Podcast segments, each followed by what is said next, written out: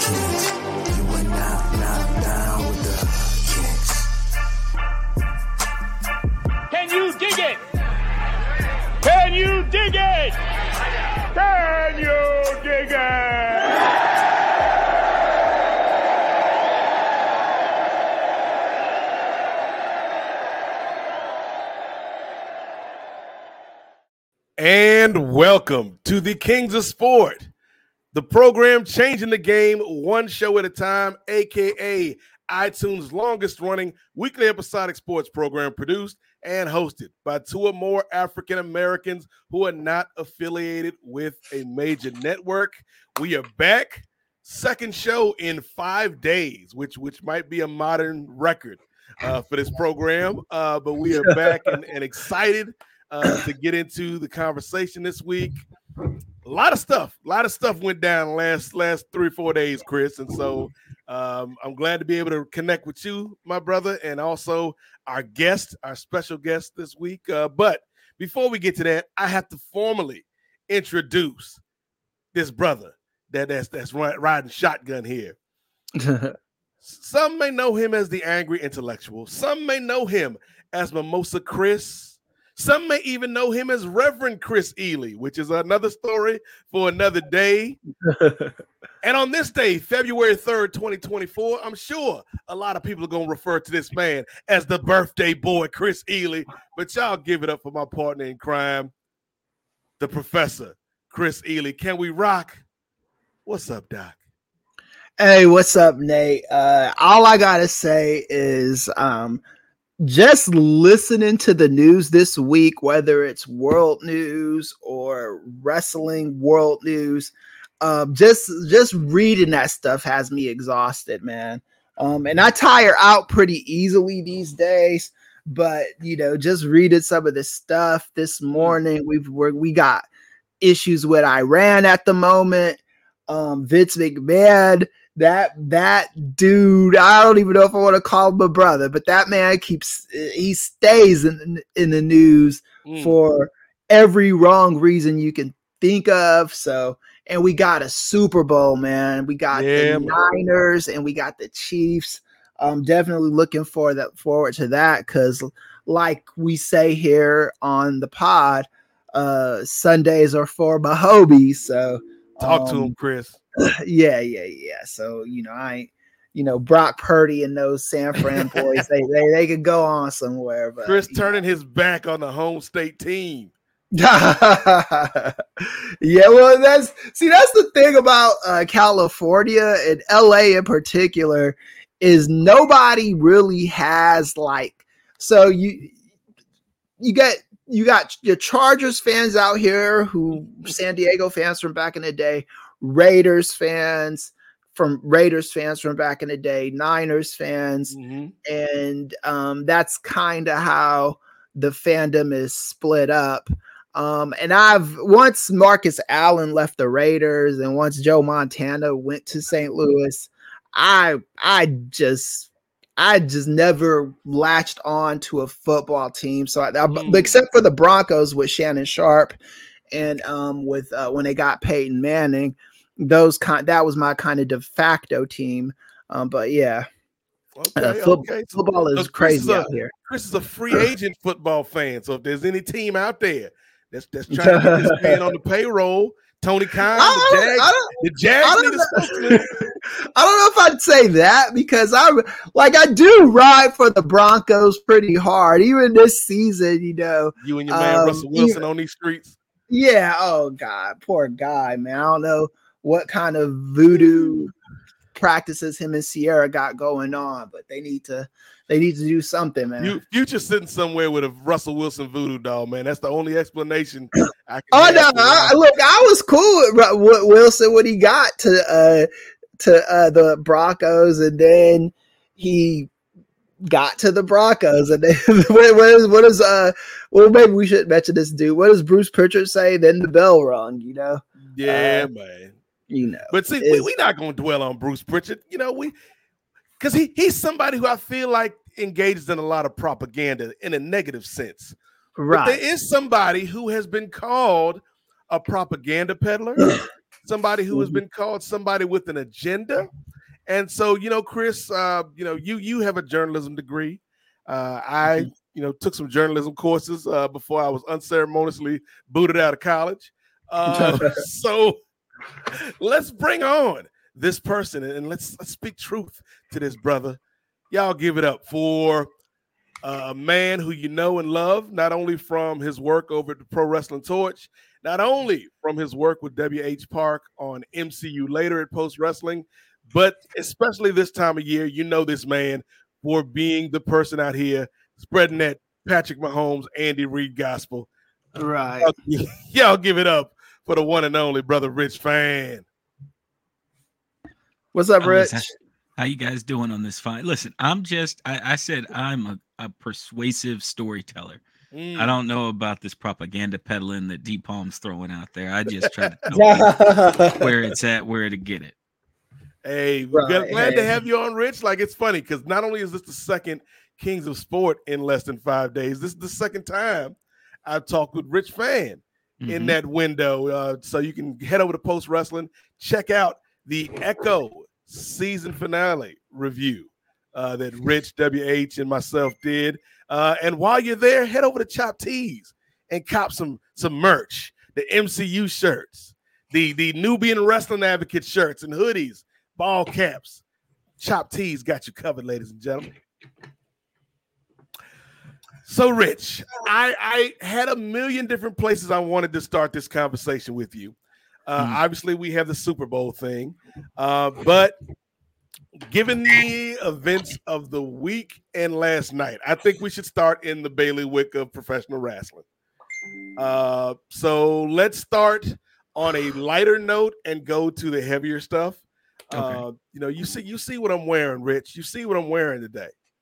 They tried, they tried to say we were finished last night, Rich, and and and you know, it's not lost on me that this is the month uh February, Black History Mhm. Month, and the esteemed African American poet Maya Angelou, Chris, once wrote, yeah.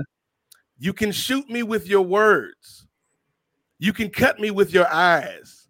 You can kill me with your hatefulness, but still, like air, I rise. And, and that's Yeah. that's the feeling I came out of SmackDown last night with Rich Fann, where we have the big setup with Cody Rhodes and Roman Reigns in the ring, and Cody Rhodes just pivots and and and cedes the stage to Dwayne the Rock Johnson, and it looks like I stress the word looks, Rich Fann. It looks like that is our night two WrestleMania main event. What did you make of that segment? What did you make of the reaction to that segment? Because Twitter damn near burned down last night, Rich. So uh your immediate thoughts on kind of what went down last night, brother.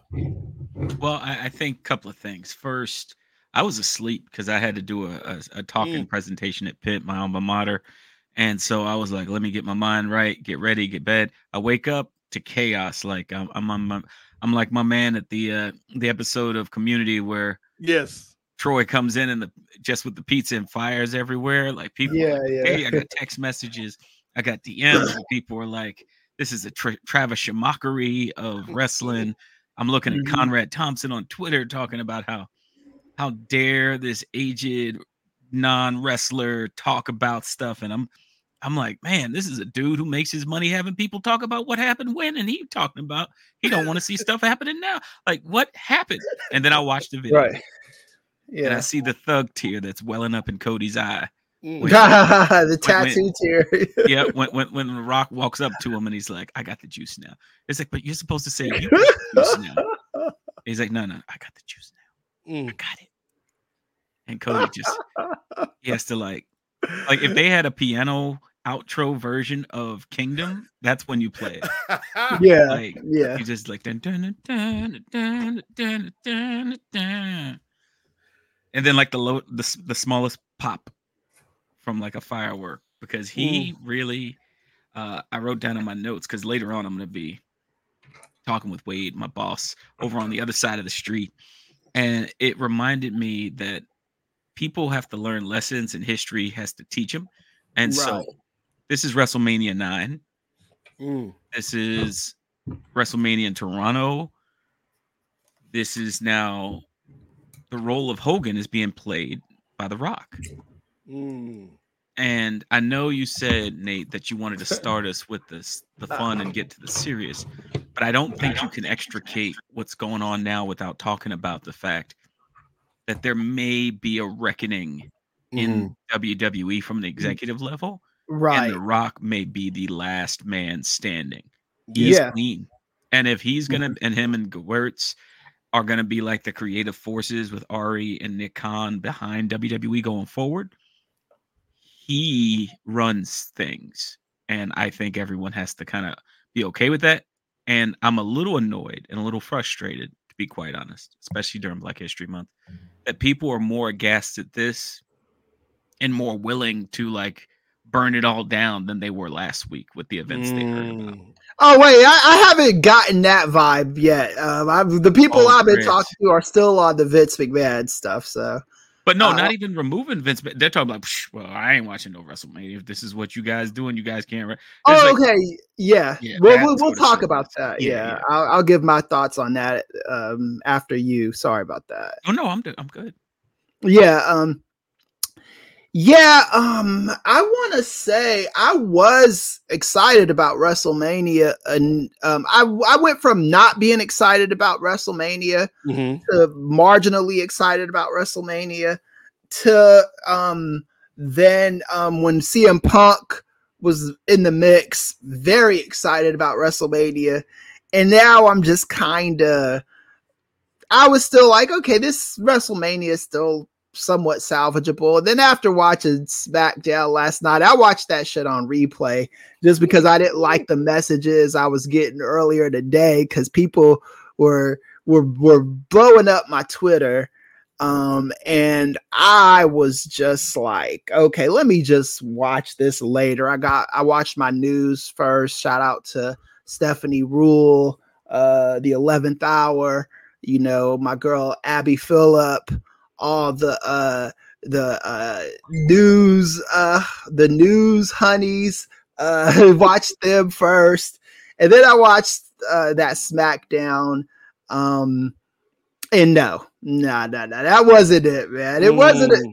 it wasn't a good episode first of all. And then it just kind of reminds you how vince mcmahon is still alive in that company you know if if they do go this route cody rhodes sounded like the biggest moron in WWE history. I've been I've been ragging on Jimmy Uso for the last ever since he turned on Roman and then was like, "Oh, I changed my mind and now I'm back with you." And I I still I, like I've been calling Jimmy Uso the biggest moron from a character standpoint um in wrestling. And I think Cody gave him a run for his money last night. Um I, I hope I am wrong. We are wrong. Um, and this is no offense to Dwayne. Um, I I think WWE's audience is such now to where if you pull this crap a few years ago where um, the audience was still rebelling against a lot of bullcrap they saw on television like remember when um, Batista came back Yeah. and at first he got cheers and then every time afterwards he was just getting booed and booed and booed the blue tista stuff the ripped jeans stuff um the the uh the the tight jeans that he was wearing this stuff and it i think i think they could weather that stuff because i don't think anyone's booing the rock like that i i, I really don't i think that No. the, the audience is obedient um and they are going to be cool with rock and roman reigns and rock and roman reigns is a dream match i don't want to pretend that it's not It's, it's the match you've been calling for for like three years, Chris. well, it's the match that I knew was going to happen once. If, like, I always maintain that if The Rock is going to be at WrestleMania, he's wrestling in the main event. They could have pre- mitigated this stuff, though. Why is Cody winning the Royal Rumble? Um, if this is what you're doing anyway, I don't know if they had to make some kind of audible call since CM Punk got um, injured, but once Cody won the Royal Rumble, you do need to tell that story with him and Roman Reigns. Um, he shouldn't just be relinquishing stuff. It- it- you know, I know a lot of people have been pointing to WrestleMania 9 where uh, Bret Hart with the salt in his eyes um, is with Hulk Hogan and he's pointing to Yokozuna in the ring. Another Samoan. Um, those brothers, man, they I don't know what they got on Vince, but you know, they they they find their way to the top, man. Shout out to my uh Samoan brothers and sisters out here, my students, my co-workers. I I know a lot of uh of Samoans. Um, but yeah, man, it's something this just feels a lot like old guard is the best way i could describe it it doesn't feel like um i was uh, disappointed that i was going to be missing wrestlemania this year because i wanted to originally go and see rich and see everybody in the area um, but then I had to get I, I had to schedule my stem cell treatment for uh, March 31st, and I'll be out there for a week. Now I just I don't care. I just I, I I'm actually glad I, I can see y'all again another time. You know, I, I don't I don't need to come out there for for this crap. You know, Right. And I think Rich brings up a good point because I think you've got two factors that Yeah. kind of played into this. Number one, of course, when you have that punk injury, Rich, I think a lot of plans get overturned or up, up, you know, put into a sense of upheaval. yeah, upended. Yeah, But then also when you start to see kind of the shifting sense of power in that company. Mhm. And we don't know what the next shoe to drop is in terms of getting people out the paint that need to be got out the paint for Yeah. the culture that has been kind of fostered uh, over the years in this company. And so, yeah, as I, like obviously y'all know, y'all know who I'm down for, man. Y'all know, you know, we out here representing for Devontae all day, every day. And there's a part of me that just feels like this is going to be something that drags out, Rich. And I don't know because it's a damn miracle that I think Yeah. Cody and you know to a lesser degree the the creative team were able to drag this out a whole nother year. yeah, I don't know if you get another year, at least not at this level in terms of the investment of the audience. Uh, but then the other thing, Rich, is when you have The Rock, like I, I'm a guy that did a show for years, and still the show is not canceled. It's still out there in the in the ether, like Mhm. that talked about how this guy became the biggest movie star in the world. Uh, yeah, Black Adam aside. And so it's like if, if you got the rock, you use the rock. Mhm. yeah. Um, the Rocky Maivia show is on the Curb in Your Enthusiasm. I mean, I have been called the the, the urban Larry David. That, that's what Right, yeah, on these yeah. streets, Rich Fann. um, But but in, in terms of the like the way you're seeing things, the, you know, just kind of, and I guess we are, like you said, we can't extricate one from the other. Uh, when you look at what went down with Vince McMahon and Steve Willie and Brandon Thurston and I talked about this uh, a couple days ago Uh, you can check that episode out for more in depth uh, coverage of my thoughts. Wait, can I pot interject real quick? Um, when y'all talked about it, half the stuff hasn't even dropped yet, man. Uh, with uh Johnny Johnny Ace and yeah. And that, that's the thing about a story like this. Like, there's yeah. always going to be another shoe to drop, and so you know you're kind of covering things in real time with the information on hand. Uh, so just this week, Rich, I guess we can take a step back to go forward. Always forward. Uh, what have been your thoughts about the news that's come out around this, the coverage, like just in general with this story about Vince McMahon and the allegations of uh, Miss Grant? Well, it, has been, you know, as I said before, when we kind of talked about The Rock a little bit, it's pers- it seems to be pervasive. It's at the top, working its way down. I and no way, you know, despite his being a victimizer, I do not want to belittle John Laurinaitis' alleged victimhood. Right. And his claims, if true, mean several things to me. One, it kind of brings in that old boys club kind of mm-hmm. mentality mm-hmm. uh, and how things like that go sideways. And then two, it removes from Vince McMahon a level of insulation I think he may have thought he was afforded by having someone who was a co-conspirator that would just yep. stay quiet. Yeah. If John Laurinaitis is willing to say he was victimized and he was put in those positions. He's going to have, assuming his lawyer is worth their salt, receipts to prove that. And so right. that's not going to be good for McMahon. And that's going to be very good uh, for those victims getting justice because you dovetail that with the uh, allegations. I think it was the Wall Street Journal. No, it was Vice, where yeah, Vince McMahon was riding. You know, this is all the machinations of a man who thought. You know, I, I think about uh, going back to like Judge Dredd when Stallone said, "I am the law." I am the law. Yeah, yeah. Vince McMahon thought he was the WWE, and so I'm going to write these NDAs under the auspices of well, I'm the WWE, so I don't need anyone else's permission. Right. Just, yeah. and so this stuff, like I mentioned to Wade, like the second I saw what was in the lawsuit about human trafficking and like sex trafficking, I was like, oh no, no, this is jail jail stuff. This isn't yeah, just law. This isn't this is criminal. It's it's gone yeah, from yeah. civil to now it could it could possibly be criminal. Right. Um, and when you look at this stuff that came back from 2002, I'm sorry, 2022, there are laws that came into place that in the 2000s that dealt with humans being trafficked and how they yeah. could be mm-hmm. Bringing their uh the people who did that to him to justice.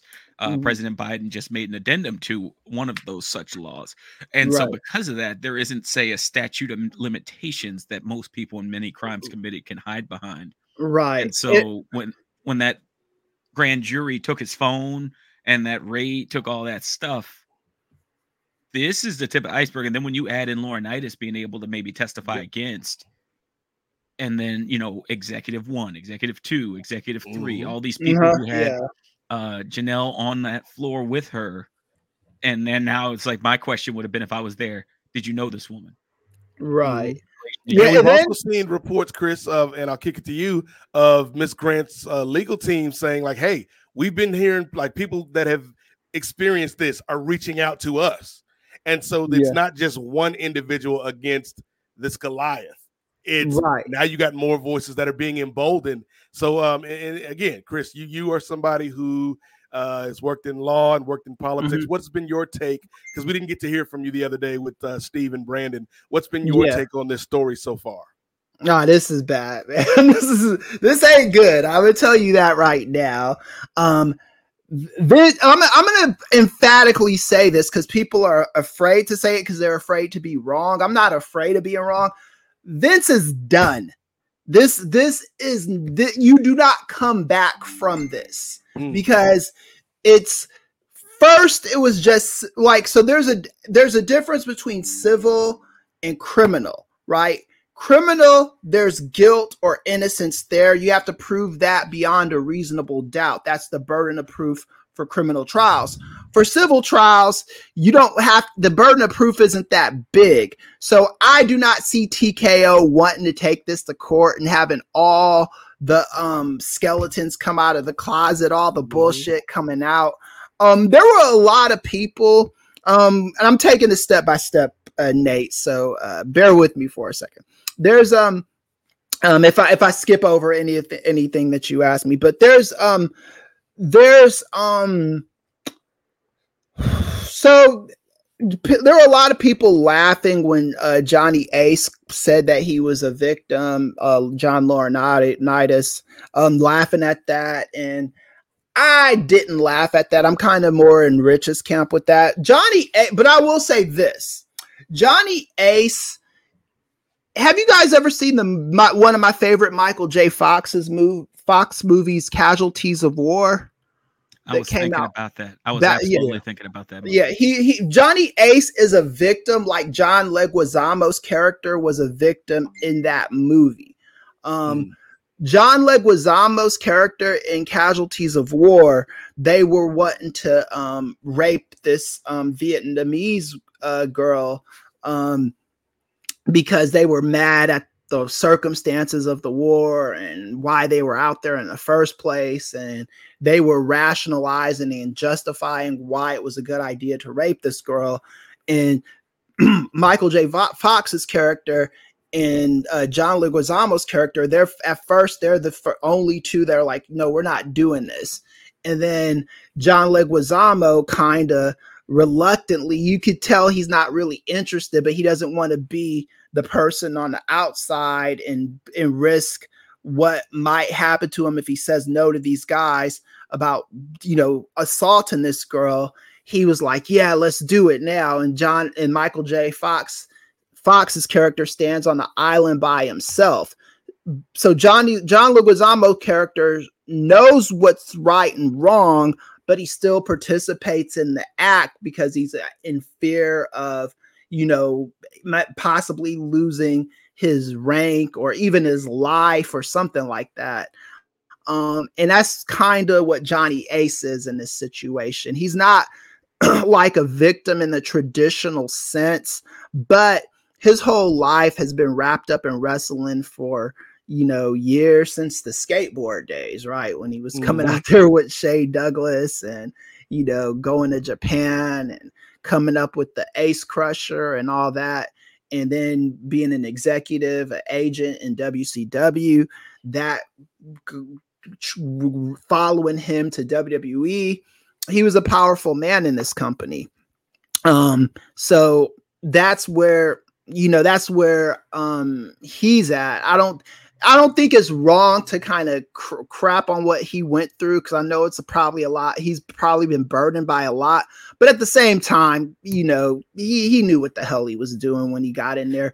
And and, and I always teach to my um classes about symptoms of groupthink and groupthink in general. So groupthink, the way it works is you get a cohesive group and when you're in a group, you only think about the good things that can happen, and you don't really uh, look at the risks. You don't look at the risks versus the rewards. You just look at the rewards and just kind of go with that. So some of the symptoms of groupthink, um, there's eight symptoms uh, that that have been touted by the um, g- late great Irving Janis. Um, pressure to conformity, self censorship, um, I might even pull them up later, but self censorship, uh, mind guards, or people rash collective rationalization, where you're everybody is just saying, "Oh, Vince McMahon is right," and you, Vince McMahon has a history of just people kissing his ass forever. So he could think he, he thought he could do no wrong. Um, and then he found himself at the corner of fuck around street and then uh, that that intersects with and find out Boulevard. So, mm. yeah.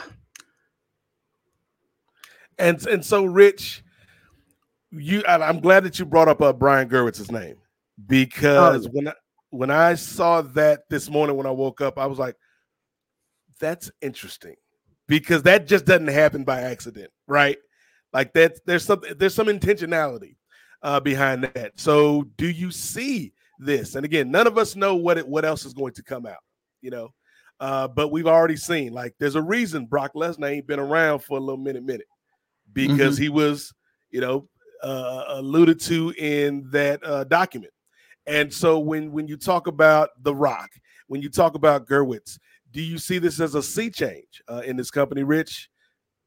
Absolutely. I see this as, as uh, I think Pro Wrestling Insider alluded, a potential plan B because if they're going to disinfect from the top down the the stink that's in this organization, people you might like, like like you said, like Chris said in particular, may need to get gone. And if that Mhm. means Mhm. from an executive level, like let's say someone like a Triple H and a lot of his folks are gone, that means you're going to need someone to run the ship that knows how to operate a wrestling company, knows how to operate wrestling storylines. And Gewirtz is someone who has that experience.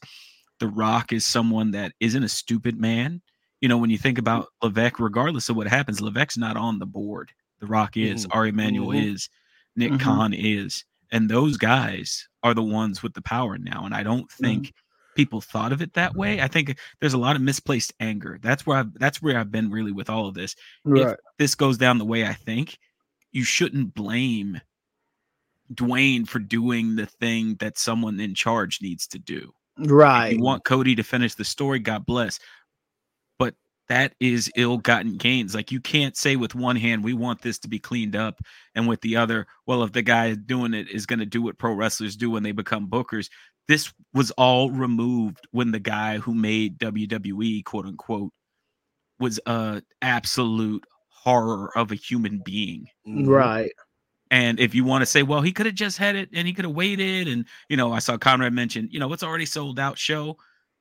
Or, or he's doing this because he's like had less in fame. It's like, I, I just want to, for everyone to understand that's listening to the three of us right now, The Rock signed the most lucrative one movie contract for an actor in the history of film. Mm. Red One, he's got paid 50 million US dollars for. Mhm. Yeah. He's in Fast 10 Part 2, and they had to pay him financial apologies to bring Yep. him back Yep. as he said when he did the interview on MSNBC, he's got the second movies of Moana, Mhm. second movie of Jungle Cruise, third Right. Jumanji, and then still has more calls from Disney who Yeah. appreciated him jumping on the landmine for them during the pandemic and taking less money than he needed to when they did the first Jungle Cruise. Right. And th- is it isn't aren't they gonna do uh Rich um a live action Moana too? Yep. That Yeah, he's going to be Maui, and then, then he has another one yeah. Uh, he's going to do the Smashing Machine with A24. This is not a man that needs fame. No, Like, Yeah. don't let the failures of the DCEU cloud your judgment and say, "Oh, well, Black Adam sucks, so he clearly needs." Yeah. No, Yeah. and oh, by the way, attention. like I own a football league as well. Yeah, right. like Nate was just on with us on MCU later. We just talked about it between the writer and the actors strike. Everything got pushed back a year. So mm-hmm. the only Yeah. reason this is open is because of the strikes. yeah. And so for folks to kind of get in their feelings, and again, during Black History Month, I get a little, I get a little ornery when folks are trying to disparage the rock like this. No one went this Yeah. hard when Hogan pulled his crap. right. Yeah. No, no one went this hard. When, when when Steve took his ball and go home, went home because he didn't want Mhm. to put over Brock Lesnar. Nobody Yeah. buried him. If anything, they praised him. These Yeah. are business decisions. CM Punk just said it when he got back. This is a business. This yeah. is show business, not show friends. yeah. And Cody knows this. Cody, for all Cody knows better than anyone. Right. Cody yeah. is the scion of the man who most of the things we read, people complain about. What Dusty put himself over. yeah. Yeah. That's all right. He a big boy. He'll learn just like The Rock learned from Hogan. He gonna learn from this. Mhm. Right. And and I, I never liked the I'm I'm with you on this 100% Rich cuz I didn't like the way uh Warner Brothers and the DCEU treated The Rock after Black Adam cuz I still maintain Black Adam is not a horrible I wouldn't even call it a bad movie. You know, if you don't want to go as far as calling it a good movie. It's fine. Yeah, I thought it was watchable at least, you know. I thought Well, I've Chris, seen yeah. to your point, that movie was made with Middle Eastern North Africans playing Middle Eastern North Africans. Right, yeah. folks of color being put in spots throughout all of the crew during the time the pandemic was raging. right, yeah. Nobody So- talks about that part. Nobody Yeah, talks no one- about yeah, that but- yeah. went looking and and folks and the other thing, Rich, about that, and again, I feel like a lot of life is about timing. You know, and yeah. you know, you can look at it in in this sense with uh, TKO with The Rock coming in as Mhm. a timing thing, but also when you look back to his time with Warner Brothers, right? Like he stepped into that DC void in a world that was post uh Zack Snyder, pre James Gunn. Right. And it's like I'm doing DC Super Pets. I'm doing Black Adam. Like he was all in, and then it just didn't work. But it Yeah. didn't work, you know, not for lack of Rock trying to make Yeah. it work. So I, I just feel like that whole Warner Brothers thing was it was just a bad situation in a company that's had a lot of bad situations. Yeah, yeah. They like threw him under the bus. They threw just like they did with the director of uh, Wonder Woman for the second Patty. Wonder Woman. Yeah, Patty Jenkins. Um, they they they blame they the studio messes up, and then they blame like the talent and the directors and the producers for shit that they should have had Mm. Um under wraps. You know, um, that's a story for another day. But, did- but, um, but did you see that flash though, Chris? Did you see that flash though? Yeah, yeah, and that was, and even that could have, if they got rid of, uh, what, what's what's my dude's Ezra name? Miller. Ezra Miller. Yeah, if they got rid of him, that prop that could have even been salvageable. You know what? It's it's just bad decision making, poor, um, like you know, I, I don't know what kind of um PR people they got working for uh Warner Brothers Discovery. Um, but they need to it, that needs to be destroyed from the ground up, just like with WWE. I think with WWE, you got to get rid of everybody. Any anybody that was associated with Vince has to go. I don't even care if they're innocent or guilty of this shit. I just think they all need to go because they're they're just bad energy, bad vibes, man. Um, what are the conservatives calling um, Taylor Swift? This they're they're psy- psyops, you know.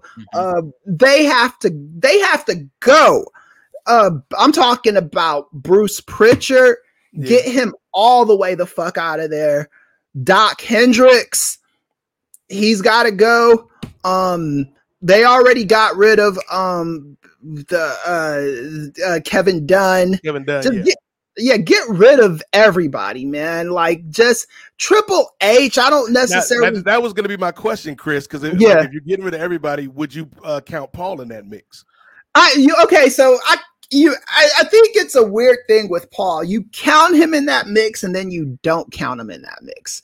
It's the thing with him is we used to make fun of. I don't know if I was ever if I ever did this with you, Nate. I probably did, but I don't want to put your name on something that. but I used to I used to religiously make fun of Triple H for being married to Stephanie and being like, yo, if this fool ever gets a divorce from Stephanie, he's gonna be um you know booking indie somewhere and all that i just and i say all that to just say how that company works. I remember a story i mean i might be paraphrasing a little bit but this was from like circa 0, 04 05 maybe where um stephanie thought thought that christy hemme was getting a little too comfortable with the evolution guys and um like a week or two later she got fired you know and that's been the kind of eggshells triple h has been work walking on for um most of his career if that story is true. And i i think it is but you know that's speculative at best. Um but um so i don't think triple h was in a position necessarily to like strong arm anybody in that company with Vince McMahon and the amount of power that he had. He's the son-in-law, so I think a lot of the times he was just kind of it was a succession situation, right? He's there to shut the fuck up and do what the boss wants him to do. He did take a Triple H is the uh propi- not proprietor, the um the beneficiary, the benefactor of a lot of uh nepotism a lot of uh Mhm. favors and, and and you're lying if you're if you saying that that's not true. Um and then both things could be true at the same time. You could be talented on your own merits a good wrestler on your own merits good at your job on your own merits but you could also be the the benefactor of a lot of nepotism you know like having belts all that all this time and getting everything you want and being able to change the book into something for whatever reason you want to do it for. And Triple H was always able to do that. Um and now he's in a corporate position, a position that I don't think he was necessarily the ready for. Um, Mhm. as far as booking WWE, he's decent at that, but just just being ready for a corporate position. Um, a lot of times, uh, R- Rich and Nate, this happens with with us as young people. Um, is we think that oh, if I were doing this or if I were doing that, things would be ran better. And we like, why am I not um, a manager or GM or Mhm. um the dean of the department or whatever and a lot of times is you're not ready for that or you're ready for it but you still have to be fine-tuned and trained. And and when you, when you get there, you see it's not all exactly what you thought it was. right exactly right. Because that's kind of where what i've been in my career it's like I get put in these situations eh, that i'm not really comfortable i've dealt with toxic companies and businesses and political campaigns before um and a, each situation is completely different from the last situation. There's some similarities that you lessons you learn that you could take to other situations that you're trying to repair but it is definitely not like oh i'm just gonna come into this situation and magically improve things.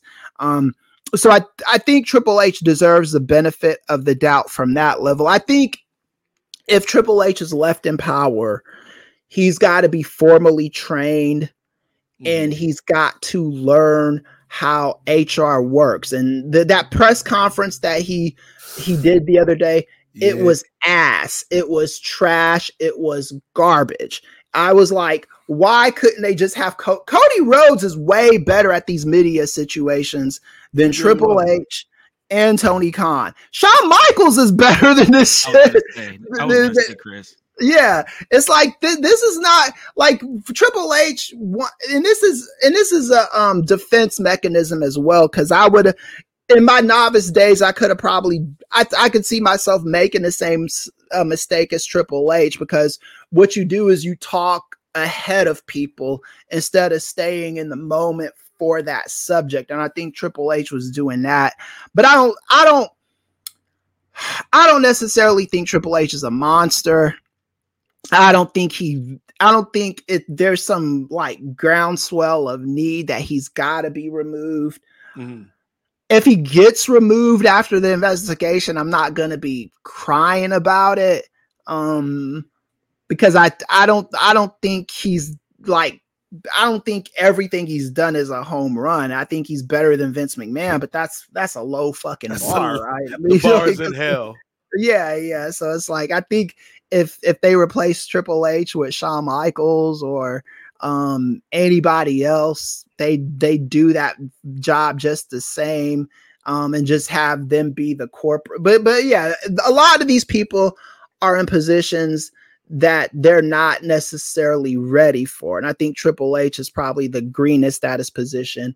He will learn and grow from this if he's allowed to stay on Mm. um as far as the the doc hendrixes of the world and um uh what's Bruce bruce Prichard. prichard yeah those motherfucks they, they, they there's there's no there's not a place for you here man just just go away i i i didn't even like conrad i I I met Conrad. He's a nice guy. Um, Listen, Chris, I don't mean to cut you off. I've been cut me awake- off, please. I've, I've been awake since like 5 a.m. because I was really excited about doing this talk. It's now four o'clock in the afternoon and he's still tweeting about this. yeah, Wow. Wow. Like, yeah, like I was up and he was the first tweet I saw about this. It's now yeah. four in the afternoon. I got Twitter up in the background for notes from my show with Wade, and it's like he's still he's like, just so you guys know, this is the board 11 months ago. Compare it today. And it's like, okay, so the board 11 months ago was Vince, Stephanie, Nick Khan, Levesque, Koonin, McKenna, Pamon, Barrios, Wilson. Now it's Nick Khan. Yeah. That Mhm. just Mhm. that like like we're talking what you're talking about right now, like that's what I don't get why Conrad's so upset about it. And to your point, Nate, if he if Levesque is as smart a man as I think he is, he needs to go. Because he Mhm. was smart enough to make himself uh plausible deniability with regards to the behaviors of his father-in-law and someone who is not willing to ask a hard question at that level needs to go Yeah, I, I, agree. my old job, like to Mhm. the professor's point, I oversaw one of the things I talked about a few hours ago. I was I oversaw fraternity and sorority life. In the first month in my job, we had to shut everything down due to hazing allegations. Yeah. Mhm. And like not just shut like every chapter, like people, parents Yeah. were calling, trustees were pissed off. And we Yeah. hired people. We did a top to bottom evaluation. And you know what we didn't do, guys? We didn't say we're moving forward. We're like, here is everything that happened behind us. Yep. Yep. Here is why we got to fix this. And Yeah. here is what you all, as students, told us you want us to fix. Yeah. Yeah. And, and, and I'm so glad, Chris. I'm so freaking glad you mentioned Shawn Michaels because that man had to relive all of his prior sins in a way that Levesque didn't have to. Yeah. Mm. Yeah. And he had to let He was like, guys, yet. like I, and, and you- he's the one that needs the exec training more than Levesque because I think Levesque's passed it. Like Yeah. that showed to me he well, he should have picked that up on his own by now. right. Yeah. Shawn yeah. Michaels hasn't been in this role for that long, and he's like, you know what? The one mistake he made was like, y'all were pretty tough on me. He's like, don't don't say that. Like, just let it go. Acknowledge mm-hmm. it. That's something you say off mic afterward to them. Like, Right, "It's to right. Right, yeah. Not like, Yeah. hey, I thought it was like, I'm hoping we can move I- forward. It's like, go ahead, Chris. Oh, go ahead. Go ahead. Sorry about I was that. just gonna say he was like, I'm hoping we can move forward, like with the next PL. It's like, no, don't say that either. Nope. Yeah. Like But- but- questions are the questions. I, I agree. I he did do that. He had some mistakes here and there. It wasn't But perfect, it but, wasn't. But it wasn't a mistake. He did it. He made a mistake going forward. Today. right. He Yeah. made a mistake trying to be open. Like, Yeah. hey, anything I ever did with somebody was consensual, and I did some bad stuff. I'm Yeah. up to it. Everybody knows about it. Brutus Beefcake has been a habitual liar. And a just- habitual bitch. Sorry, I, I I've no I've met I've had bad experiences with with beefcake, so I had to get that out there. Listen, I was gonna say I'm ball. I got bad experiences with barbers, so please prove us we got it. So Like, oh my uh, god. a couple Go ahead. things because because I do want to be uh, uh, conscious and, and uh, appreciative of Rich's time. I know he's got a show in about 30 minutes. Uh, so I would say, you know, we can kind of go around the horn. Last thoughts on this, and then Chris, if you want to pick it back up later on in the show, we can come back to it. Uh, but the two things I would say about this, uh, actually three things. A, as you said, Rich, top to bottom accountability is what is needed in situations like this. Um, and hopefully this is what can happen because it's not just about this incident or these allegations. It's about creating a safe work environment for all of your employees. Uh, so that's the first thing. The second thing I would say is I know reading and and hearing about this over the past week might have dug up a lot of things for people that have been abused. Uh, you know, and I've made no secret, Rich. I talked about it with Steve. Like I'm somebody that's had uh, to go through that in my life, uh, and so like if you whatever you're feeling, like it's okay. Feel the feelings. Like there are people that can help people that want to listen. Uh, RAINN is a good resource. Uh, you know, there's there's several places online uh, in terms of therapy that you can connect to. Like if even if you don't want to go to an office, like I did therapy for about nine months, Rich, and half of that time was in an office. The other half was Skype. You know, so however it works for you, make it work for you. Um, because you know, mental health is something that gets talked about a lot, Rich, but I don't think people really talk about it until something bad has happened. Mhm. Uh, so you know, you got to, as as uh, Marshawn Lynch said, protect your chickens and your mentals. Uh, and then the third thing I will say is, um, uh, I want to give a tip of the cap, Rich, to a lot of our sisters in this space over the past week for some of the work that they've been doing covering this, because I know it's not been easy. Uh, not only because of the subject matter, but also because of a lot of idiots online, and they'll they'll go harder at a Kate from Montreal or a Chrissy Love or a Karen Mhm. Peterson than they will at a John Pollock. Mhm. And and and I don't know why that is, Rich. Like what what could be the common denominator between those three uh contributors that makes them different from John? And I, you know, I love me some John Yeah.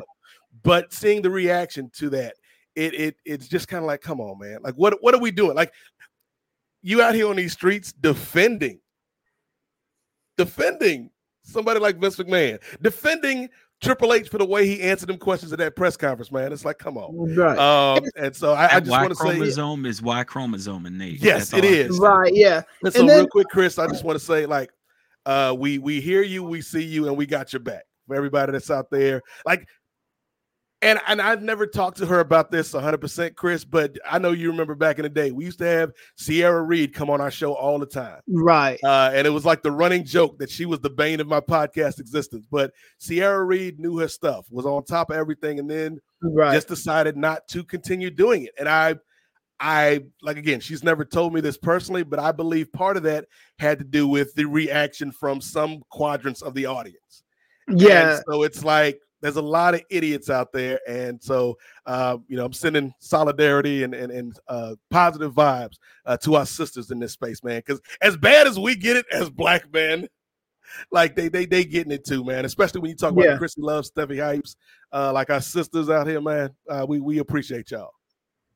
Yeah, that's um a, and the thing with what happens with women when they work in sports, even if it's a fake sport, um they will What, what do you mean, Chris? Yeah, okay. I they, I know they don't like the F word. Uh, my bad. Sorry about that. But they, uh, but even in a, like what happens with women is if you have an opinion, you're not a, you're not allowed to have a sports opinion, right? Because that these these men will come at you like, what do you know, and what and this and that. Um, the Vince McMahon stuff is a different level because I understand like if it was all just he he said she said i understand you're kind of processing things i get it. This guy had text messages come out. Mhm. johnny ace has pretty much admitted to everything now. Like there's nothing you can do to defend this shit. Johnny ace came out and said i'm a victim. Johnny ace didn't come out and say this woman is lying Johnny mm-hmm. Ace came out and said, "I'm a victim too." That this dude has pretty much had his hand, his thumb under. I've been under this guy's thumb for the longest time. I'm a victim as well. He's trying to claim victimhood. You know, like the we what we can't do as a society is start denying things we see right in front of our own eyes we just can't do that. That is anti-intellectualism at its worst is when you see proof of something um and you just pretend that it didn't happen. That- that's Mhm. not what we that's not how we as a society should ever ever ever function. We don't you we can talk about what Vince's punishment should be what should happen as a result of all this stuff but don't just outright deny the crap that's coming out, you know, because I promise you those text messages aren't doctored because if they were, it's real easy to figure it out when something is doctored in like 10 seconds, man. We I've worked I work for a company where we're easily able to do that. It doesn't it doesn't take long at all, even with how sophisticated AI and stuff is these days Mhm. Mhm. when something is bullshit, it will uh, it'll come out and you know people that work in um in um Silicon Valley and stuff they figured out ways to to to de- to decipher all this. So let's let's stop that part of it, you know. And like Nate was saying, um, we got to support um, the sisters in this space. This doesn't mean you have to agree with all of us. You don't have to agree with me all the time. You don't have to agree with Rich um, or Nate. You don't have to agree with us. But what we what you can't do and have any kind of credibility is just deny facts. You know what's that? This you can argue with our opinion. Our opinion is one thing. You know, Mhm. I personally think Vince McMahon and his whole regime should be scorched earth. That's my opinion. Vince and these text messages are not they're not quite a fact yet, but they're there and once it goes through litigation and whatever happens, then they will they will become fact because it'll be arbitrated by a court. All right. So let's keep this in perspective, right? Um we we we we get like one of my jobs working for Post, um, and even just being colleagues of uh, Rich and Nate is just not to. Um, we could speculate and stuff, but we're not going to report stuff that's like we don't know for truth Mm-hmm. As fact. I didn't I don't know if Bruce Prichard did anything. I just think his ass needs to go. Same with Doc Hendrix. Same with all the sycophants that have been working with. If the if the Stooges were still in WWE, they need to go too. Mhm. Um, I, I just I would clean house completely. Um, and I've worked in situations where this has had to happen. So, you know, Any uh, final thoughts on this, Rich, before we uh we we get to your Chiefs propaganda, brother? Uh, the only thing I would add is what Chris was saying with Laurinaitis. The big thing for me is when you read what his lawyer sent to Vice. I'm gonna and I'm gonna triple underscore this when I when I talk with Wade, and I'm gonna quintuple it right now with you guys. There's one word that you need to pay attention to when he put the accusations down for Miss Grant. Misguided, yeah, not false, Mm-hmm. not yeah, inaccurate yeah, misguided because he was a victim too. That is commission and allowance. Uh, not uh, that is uh uh, uh what what is it? Um, my brain stopped working. Forgive me, guys. All right, Lord. Th- that's complete agreement with what she's saying. It being Yeah. true. Like the actions happen, but maybe the motivations in my end were because of being a, a, a victim of abuse in my own way. Mm-hmm. That Mhm. yeah, at the week in. You couple that with the fact that the NDAs might not be valid, and Yep. there's a hurricane coming. And I, Right. I I just would want to point out that when this happened with Diddy, the reason you want to implicate someone that's ahead of an organization is because insurance companies are usually the people that oversee these corporations, and insurance companies will take over the case in the best interests of the company. Mm-hmm. And you know, in the case of Diddy, the settlements and all that came out because they were like, yeah, you don't r- work here anymore. Same thing with Vince. Once this stuff comes out, you don't Yeah. work here anymore. You're right, yeah, and it's and it and um, it's like these settlements happen because you don't.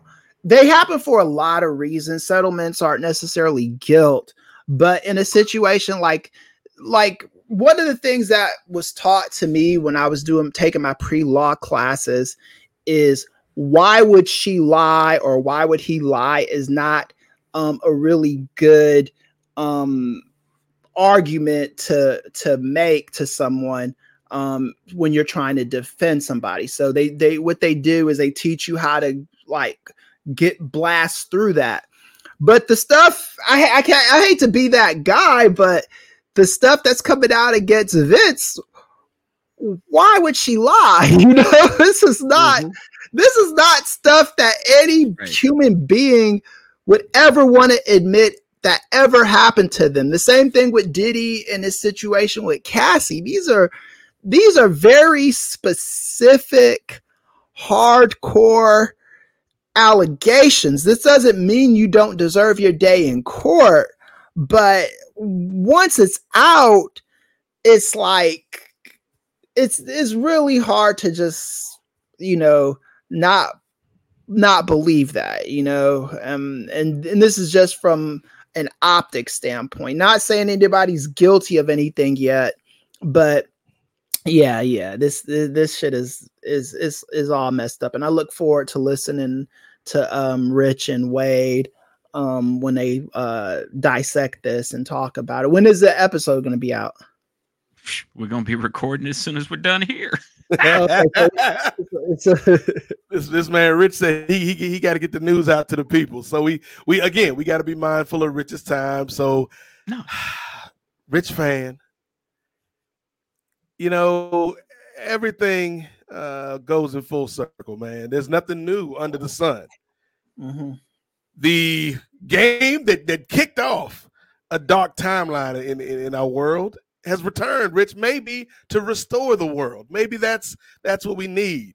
This matchup between the Kansas City Chiefs and the San Francisco 49ers. Rich Fann, this matchup where we see Patrick Mahomes, one of the greatest quarterbacks of all time, versus Brock Purdy, who, if you listen to some people, is either the worst quarterback of all time who's being dragged to a championship by his team, or he's Tom Brady reincarnated, even, even though Tom Brady isn't dead yet, Rich. So, as a Kansas City Chiefs, uh, I'm not even going to call you a propaganda man. I'm going to call you a, a, a Chiefs advocate. in in this sense. As a as a Chiefs advocate, uh, what are your thoughts going into this game, man? Like the big thing heading into this playoff run was what are the Chiefs going to do now that they don't have home field advantage? Now that they don't have, as Nick Wright says, the Arrowhead Invitational. Uh, so they go on the road and beat Buffalo and then beat the MVP. Other way around, brother. You got to start with Miami. Oh, yeah, it's yeah, getting yeah. warmer every step of the trip. Yes, yes. So they beat the Miami Dolphins. Then they head to Buffalo. And, and this is Josh Allen's year, Rich. This is Josh Allen's year. He's just as good as Mahomes. And then they beat Josh Allen. And then you mm-hmm. go to the presumptive MVP up in B-more, Lamar Jackson. And, and we got love for Lamar Jackson. I that was I was torn in that game, Rich, because it was like either one, either one that won the game, I was gonna be happy that we'd have a, a brother representing us in the Super Bowl, uh, you know, in, in Black History Month. Uh, but they beat the uh, the Baltimore Ravens, Rich, and now once again they are matched up against Kyle Shanahan and the 49ers. What are your thoughts on this playoff run, and how confident are you in, in your Chiefs to be able to add another trophy uh, to the collection? Listen, I'm, I was like Wesley Snipes with the gun in the air, with the tear in my face with with Lamar. Hmm. Like what had to happen had to happen, but I still love you. In, in the words I of am, Tony Hawk, at, at least you thought about it. At yeah, at least you thought about it. Like I appreciate the hesitation though. Like that that's all it is. And and I think with the Chiefs and the Niners, well, first of all, you know, I need January 6th superhero uh Nick Bosa to kind of catch the L anyway. Uh, but I, I look at the team. Hold on, Rich. They, hold they, on, real quick. You know what's yeah. crazy? Because I always forget which Bosa brother is the one that's uh like, if not racist, at least in that race in adjacent. That, oh, it's race. Yeah, yeah. and yeah. I, I I'm like, is it Nick or is it Joe? And then Nick always says something like every once every six months, and I'm like, it is Nick. yeah, he's the one who's kind of like you people. What do you mean, you people? It's like, oh, mm-hmm. I mean, uh, like I remember when Black Panther came out, and he's like, "You guys are just overhyping it because it's a, a black movie." And I'm like, "Yeah, that seems a little suspicious." Right. It was like I mean, Rush, Rush Limbaugh when he said that stuff back in the day. Listen, I got I got one right off the bat, and this is from the NFL like website where the NFL would never want to talk about stuff. Um, you know, they asked him when he was about to get drafted it's like you said some pretty heinous stuff online. It's like, well, once you see who I am, like you know, most of his critical posts were at Beyonce, Jay Z, uh-huh. Kaepernick. Yeah. Mm-hmm. Uh, like, you know, a lot. I learned a lot. And then when you get picked number two overall, and the first person to congratulate you is Donald Trump. Yeah. Mm. Jigs up, mm. brother. yeah, for real, man. and so I think they're in a good spot. I think the Niners defense is very static with their zone drops, which leans into a lot of what Casey does because they move their receivers around and then they play mm-hmm. based off those zones. I think the defense is one of the best, like Nick Wright pointed out, in the 20, uh, what is it, 26 games they've played now? Uh, maybe it's 23 games. They've only allowed, you know, 24 points or less, which has never happened other than the 02 Bucks. And then if you go to 17 points, every other team that's done this has won the Super Bowl. Uh, unlike the second, the first time around where they tried to repeat, you don't have to deal with uh, losing uh, two thirds or two fifths of your line during uh, AFC Championship game. Yep. So that is very encouraging for me. As much as uh, my man Palm likes to remind me that Mike Remmers was the left tackle that got that work in the uh, Super Bowl with the Broncos, and he got that work against the Buccaneers. I'm I'm I'm I'm confident. I think Patrick Lavon Mahomes is is a is a is a nuke sent back in time hmm. to, to, save America. He's like the Terminator in Terminator 2. Yeah. Where like in the first time around, he was like the the death and destruction. Second time around, he's got the thumb as he's going. Like when he retires, he's just gonna have his thumb up as he gets gets dropped in bronze and inserted in front of the stadium. He's the first living statue in the history of football. So I, I'm here's something I've been, I've been, thinking about all week, Rich, and and What's you that? let me know. Uh, you know, uh, as somebody who is an advocate for this Kansas City Chiefs team, would I be crazy if I said going into the Super Bowl that the most important player on that roster is not the the, the young goat Patrick Mahomes, is not Travis Kelce, is not even Isaiah Pacheco. In my opinion, the most important player, or maybe most impactful player uh, if the Chiefs are going to win might need to be Chris Jones. Oh, that goes with yeah, Chris Jones. Uh, I saw an article come out um, this two weeks ago that talked about the fact that if you look at Chris Jones's stats from the first to third quarters in most games, he's non-existent, but in the fourth quarter he is a monster. Mm-hmm. His whole job and his job since they've had Spagnuolo has been to set everybody up for success, and then in the fourth quarter they figure out who is going to be the fish. Uh, now, for those of you don't know, like that's a sports term. Like, who's the guy who's going to get got? Mm-hmm. So most of the game, Chris will be put at like one technique, three technique, five technique, which means outside the center, outside a guard, inside eye of a tackle. Once they figure out the weak link in the fourth quarter, Chris is going to unleash hell, hell on that person and just not speed rush. He's going to walk that human being back because he's mm-hmm. 6'6, 315. Right. And he is strong. And so we know the left tackle for the 49ers, Trent Williams, was built in a lab to play football at left tackle. He is a cyborg. but the other four jokers, one yep. of them is more jokerific than the others. And by the fourth quarter, they're going to find it and they're going to hurt him. And I think my hope is that by the fourth quarter, it isn't close. And they just are now in a position where you're you're pass blocking. Because the other thing is, much like the last time they played the 49ers, as Bomani Jones joked, they have a quarterback in San Francisco who tends to throw picks because he's closing his eyes. Mm. so let's let's talk about this this quarterback real quick, uh, because the the title of this episode not only alludes to one of the starting Super Bowl quarterbacks, but it's a bit of a birthday gift to Chris because Martin is one of his favorite shows of all time. Uh, so let's talk about Brock Purdy, Purdy Ricky, what they call him. Mm-hmm because my thing, and I said it last uh, episode with Steve, Rich. I think Brock Purdy is a good quarterback, man. Like I think if you mm-hmm. watch what he does, like he's got talent, and yeah. I I'm like I always am somebody who is like want to root for the underdog, Rich, but I feel like the media, at least parts of the media, are making me dislike this underdog because of the hype. You know, like I feel like Brock Purdy is a valuable part of his team, but he's yeah. not, as Cam Newton said, like he ain't even in the top five, maybe not even in the top 10 of people that are going to be responsible for their success. When you look at Deebo and Aiyuk and Fred Warner and uh, uh, your boy Nick with 3Ks Bosa out here on these rich, rich Fann. Uh, like I think that like Patty and Patty and them boys, they they they playing the the if not the actual Avengers, they're playing at least the West Coast Avengers with the way this team is built up, Rich. Um, mm-hmm. So, what do you think about Brock Purdy? Because I think he's a good quarterback, man. Mm-hmm. He's not in my top five in the league, which is a place where I think a lot of people tried to kind of shoehorn him into this year. Yeah, I think he's very good. I think even when you know the owner mentioned he was, he, you know, his first game he played at the tail end after uh, uh, there was an injury, I believe that was the year uh, two years ago when they lost the AFC championship during regular season. The, the Chiefs played the, the 49ers and uh, no, actually it was last year. And he came out toward the end because Jimmy G got hurt. He mm. was all right. Like at the end, he threw a pick in the end zone, and it was mainly because he was getting pressure from surprise, surprise, Chris Jones, and that was his first foray into playing football. He's fine. I think, as you said, they're turning him into Irish Terry Conklin. That's yeah. Yes. yeah. That's what yeah. they're doing.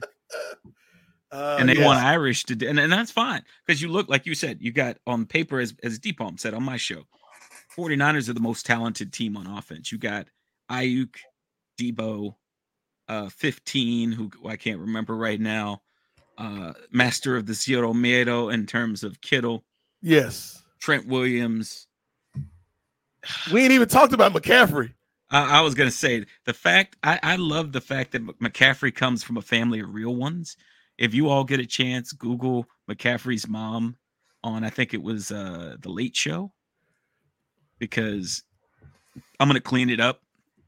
But uh she was talking about when his son when when when Christian was playing in high school, one of the coaches looked at him, his own coach, and yelled at him and and I'm gonna change the word, but he's like you you're playing like a, a pansy. They mm. use the kitty cat word. His mom looks at him and he's like, and she looks at the host and she's like, I didn't know they knew Ed like that. and I almost fell out of my chair because the host like couldn't even hear the rest of the story because he was just like, "Did she just?" and then she smiles and she's like, "Yeah." And then and then Christian looks at the coach and he's like, "I'm 14 years old." So this dude was playing as a freshman, Mm. getting work, and people got the audacity to try to yeah. So I Christian McCaffrey, he is a beast. I love that dude. And then every, every- they got three other uh Elijah and uh someone else back there. There's like they're, they're three running back strong. And then of course, if anyone knows me, uh one of the things I really enjoyed doing was uh if if you guys ever saw uh, any of my interviews with uh he just the, the uh, he just fell, it just fell out of my, my head right now. The cowboy that wrestles in GCW, Manders, Steve Manders. Yeah, yeah. Okay. Steve Manders played fullback at Iowa. I did an interview and I proved it was possible, just like the Bechdel test, to have an interview with a person who played at Iowa without bringing up George Kittle. Yes. And he greatly appreciated that. And I also love fullback. So the first thing I asked him was, What's your favorite run play? Not getting the ball, because all fullbacks are not going to talk about getting the ball. But Kyle Juszczyk, that dude can do everything. Mm, yeah. That dude is a new. Like I was scared to death the first Super Bowl that Juszczyk was going to catch another pass and run it in, just run over eight dudes. And so I'm looking forward to it. I think even with the Avengers, you still need Nick Fury, and I'm that's that's what I see Purdy as. He's Nick Fury. Mm, You call him the Okay. shots. okay. OG Nick Fury, which makes Nick Bosa even happier. Yes. We're Yeah. taking it back. uh so let's let's go around the horn get our predictions uh we already know where chris's loyalties lie he's he's he's, he's socal not no cal but uh professor uh chiefs 49ers who you got and is it going to be close Uh, I don't think it'll be close. I I think the Chiefs will win by um probably about two or three touchdowns. okay Um, I think I don't know how ready for the bright lights that Purdy is. Um, yeah the super bowl is different different yeah, yeah, it's it's it's it's so easy. Like I think like uh, Mahomes is a real deal, man, and I I I think the media and people need to um need to respect respect that. So I think um uh, you know not because I'm voting for Biden in 2024. i mean Biden you- i 20 did full disclosure i'm pulling back the curtain for the audience chris was swag surfing when we started this episode a dance uh invented and popularized by taylor swift so oh yeah, yeah, know- yeah. You're part of the liberal deep state, Chris. Oh yeah, I am. I'm part of the psyop. I'm part of the deep state. All that stuff, but uh, all that with with notwithstanding, I I do think that this is a good year for um Mahomes, and they I, I just again, it's one of those situations where I just need to see him lose. Um, and I'm not talking about the losses in his Super Bowl he got early in his career that prepared him for today. I mean, that I Tampa just- Bay game, he was playing on one leg, wasn't he? Yeah, Mhm. yeah, yeah. It's like you can't even re- realistically call that stuff. But but yeah, Mahomes is the next uh, Brady and all that. So um, I'm going for Chris? um, Chris, But- Chris, go, saying it with his chest. He said, "You said two or three touchdowns." yeah, yeah, yeah. I think I think I don't think it's going to be close. Is my thing. So So I think, Rich, we're either going to get a situation like Chris said, where the Chiefs, uh, again, because you mentioned Trent Williams is a beast. The rest of that line, I'm not so sure about. I think Chris Jones might actually be able to put in work earlier than that fourth quarter. Uh, so I think we'll either have a situation where the Chiefs roll out to a big lead and just keep it going, uh, or it's going to be a tight game, uh, and it's going to be that kind of game where we know what Pat, Patrick Mahomes can do in those situations, and we've seen Brock Purdy do something like that, you know, the past couple of playoff games. But again, Super Bowl is a different story. So it wouldn't shock me, Rich, if the 49ers won just because they are so stacked offensively. Uh, But Mhm. I think the uh, Chiefs win it. And I'll, I'll go against Chris and say it's a close game. I say the Chiefs close. What do you got? I think uh, I'm just gonna keep. I believe in Spags. My shirt has not arrived yet. Uh, I, I spent the 65 bucks for the uh, in Spags We Trust shirts that they uh, the Mm. def- defense was wearing in the AFC Championship game. I think uh, I don't think uh, San Francisco is going to score 17. I don't think they're going to score more than 17 points. So I think Oh, it'll wow. be something like Kansas City Mhm. 27, San Francisco 17. And I think they're going to do what they did in the AFC Championship because the AFC Championship to me was the toughest defense they played Yeah. all year. And just like with San Francisco, like on, on the Baltimore side, that was the hardest team they've had to face. Baltimore hasn't played a team that was willing to like rise itself. Like you even had their kicker saying, but but you know, you, you have their kicker saying, like, wow, they took this really se- they took the AFC championship really Right, serious. right. Yeah. Like Yeah. and, and and and Mahomes, who is my uh a number one all time, like I praise you, my tribal chief, in terms of petty. He's like, yeah, this never happens on the road. Like this dude has a memory like a steel trap. He's like, yeah, he never does this on. He never does this in Arrowhead. He only does this at home. The three times we played him at home, he's done this. Mhm. And so I think with the same thing to your point with the 49ers, I don't think they're ready for this level of stress. Mhm. And I think Yep, that in yep. Purdy's case, he threw lollipops up against the freaking Lions that should have been cashed in. That kicker, and that's the other one. Moody, if you thought Yeah. it was bad with the Buffalo kicker going wide right, I think Moody's going to miss two kicks. Mm. So we we all are selecting the Kansas City Chiefs on this show because we are part of the liberal elite. Uh, no, surprise, no surprise there. The, Uh, the but Rich- si- Rich, we're gonna let you go. I got one more question for you before we let you out the door, brother. Uh, but uh, you know, we started on a kind of bad note. Let's end on a, a down note, but with a celebratory tone, because I feel like that's where this kind of lands. Uh, yesterday, we we got the news that we lost uh, a good brother. Some know him as Apollo. Some know him as Chubbs. Some know him as the stew guy from Arrested Development. Uh, Carl Weathers. And now you got a stew baby. Uh, Carl Weathers. That, that would have been a great title for this episode too. yeah, yeah. did- and Action Jackson, we can't forget that. Yeah. Action Jackson, which somebody put up on Twitter, the full movie, which is amazing. I don't know how they got away with it. Uh, but Carl Weathers passed away. Uh, Rich, uh, what are your thoughts on uh, him and his career? Obviously, somebody who was very impactful. Um, I think I called him an underrated icon because I don't feel like he kind of got the credit he was due. But you got a dude, the story that like in in Rocky Four, like he played like he was dead so well that the actual onset physician was like, "Hold on, now we got to check check on this man," and he was just Yeah. acting. Uh, so, what are your thoughts about Carl Weathers, Rich? Before I get to Carl, I got to get very excited. I'm going to try to keep my, my joy to a minimum. Ian Rapoport just reported that Jerick McKinnon has been designated to return to Kansas City. Mm. Jerick, ex 49er, best pass blocker, best screen runner, best third down back they've had. Mm. Mm, I might need to add a couple more points to my. Mm, okay. Carl, let me go back to Carl. Chubbs. Listen, even with what we, I'm going to bring it back to what we talked about at the beginning, not the beginning, beginning, but like the middle beginning. When Cody and Rock did the the Predator handshake, that was like the, that was the thing Oh, yeah. Cody negotiated in the back. He's like, "You're gonna take my spot. Yeah. You got to give me the you son of a." But Like, you yeah, gotta the give it Dylan, up. the Dylan line. Yeah, Dylan. Dylan. son of a bitch. And then they both got a flex, like bam. Yep. Yeah. I, I, I, oh, I am I I love Carl Weathers. Like he Yeah. was everything for me. Like when you talk about representation, Mhm. like I loved watching him in Predator. I love watching him in Rocky. I love watching him in Happy Gilmore. I love watching him. I, I love seeing the stories on Twitter about why they did the role for him on Arrested Development the way Yes, they did because the that was his writers idea. originally wanted him. Go ahead, Nate. I said, and that was Carl's idea to, to play like a, a cheap version of himself. Yes, Yeah. because originally they just wanted him to do some of the body comedy of reenacting Rocky three training montages and stuff with Mhm. Tobias because of the Yeah. homoerotic nature of Tobias's character. But he, I mean, he's just I, I was so I mean, the Bad Batch, uh, watching him in Star Mm. Wars with the Star. Mandalorian.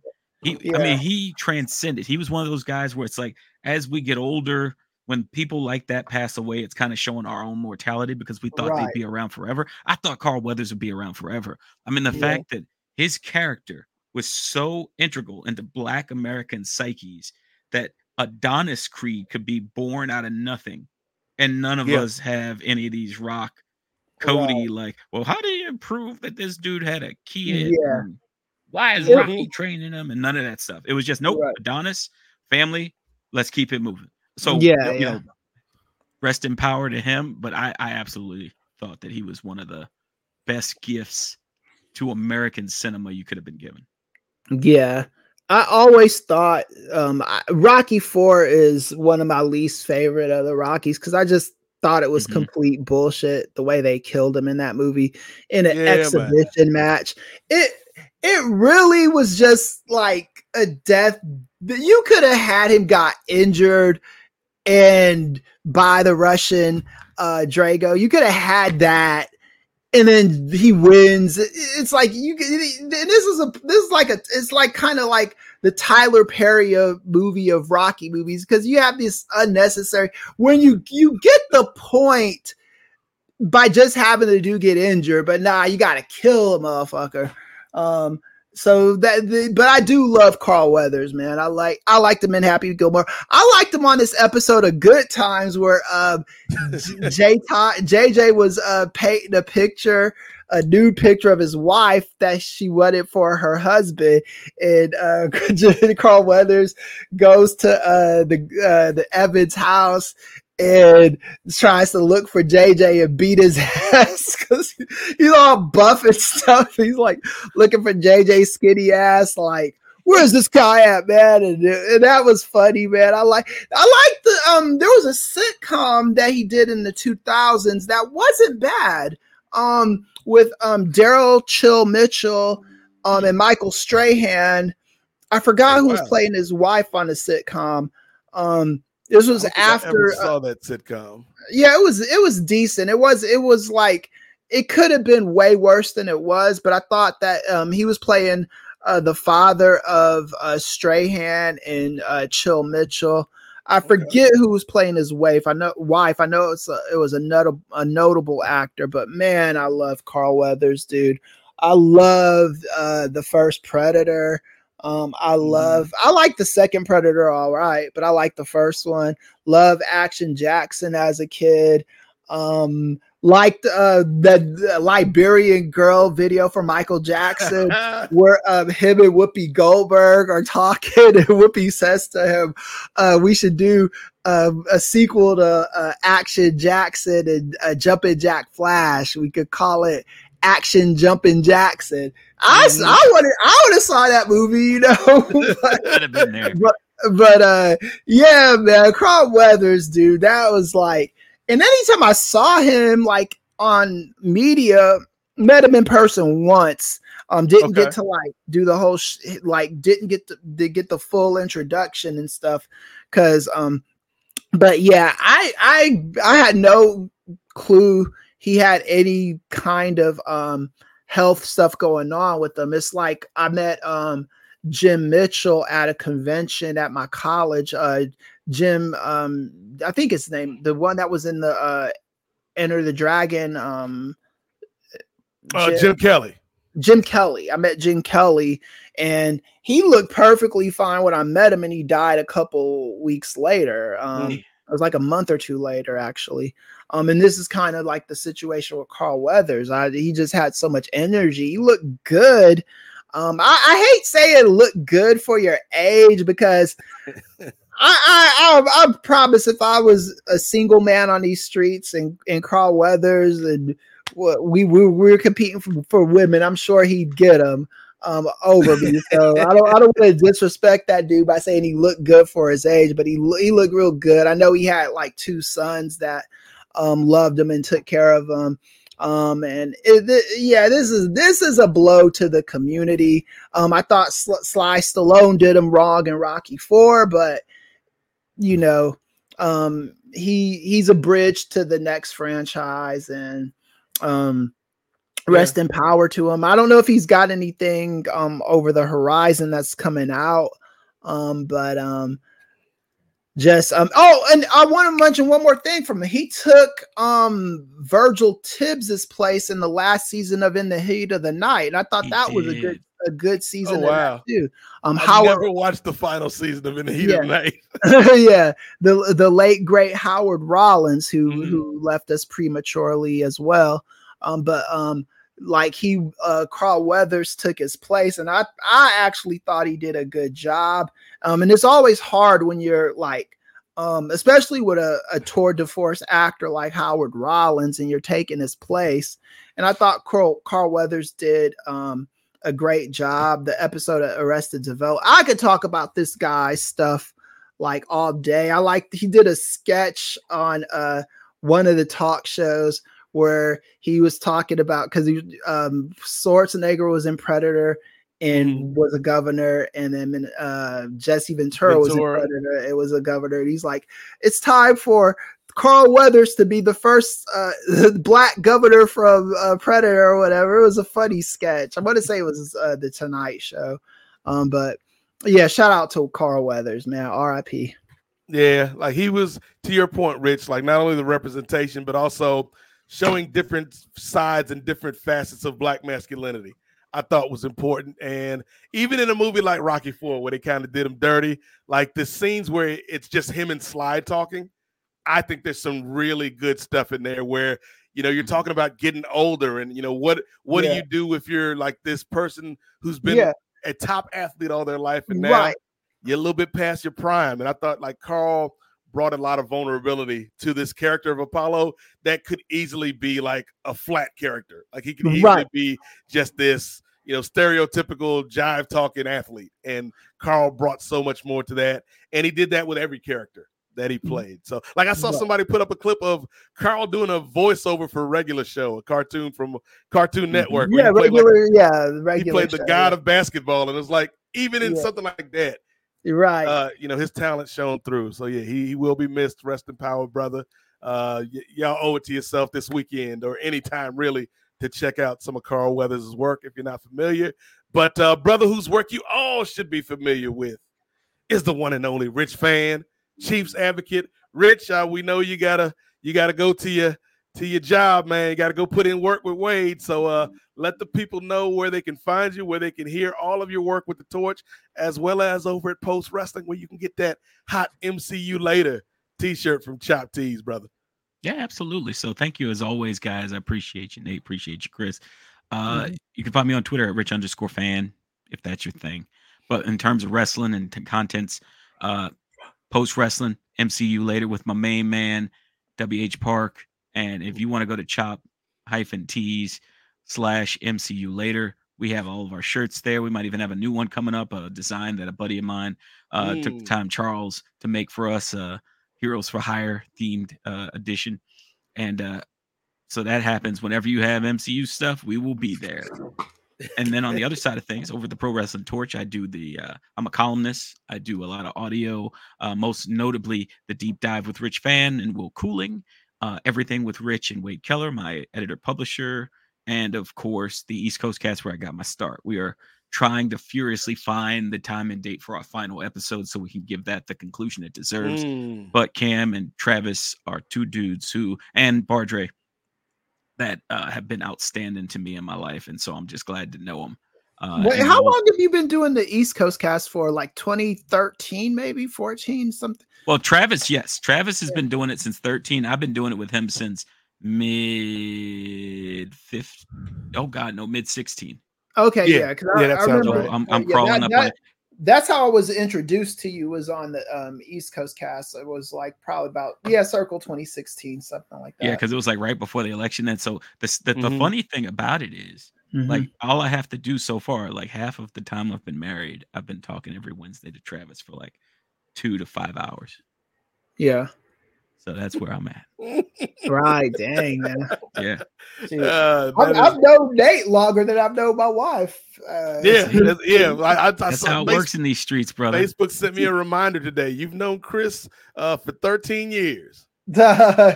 I'm like, oh wow. yeah, yeah. Because I, I had a whole nother girlfriend and fiance when I met you. Yeah.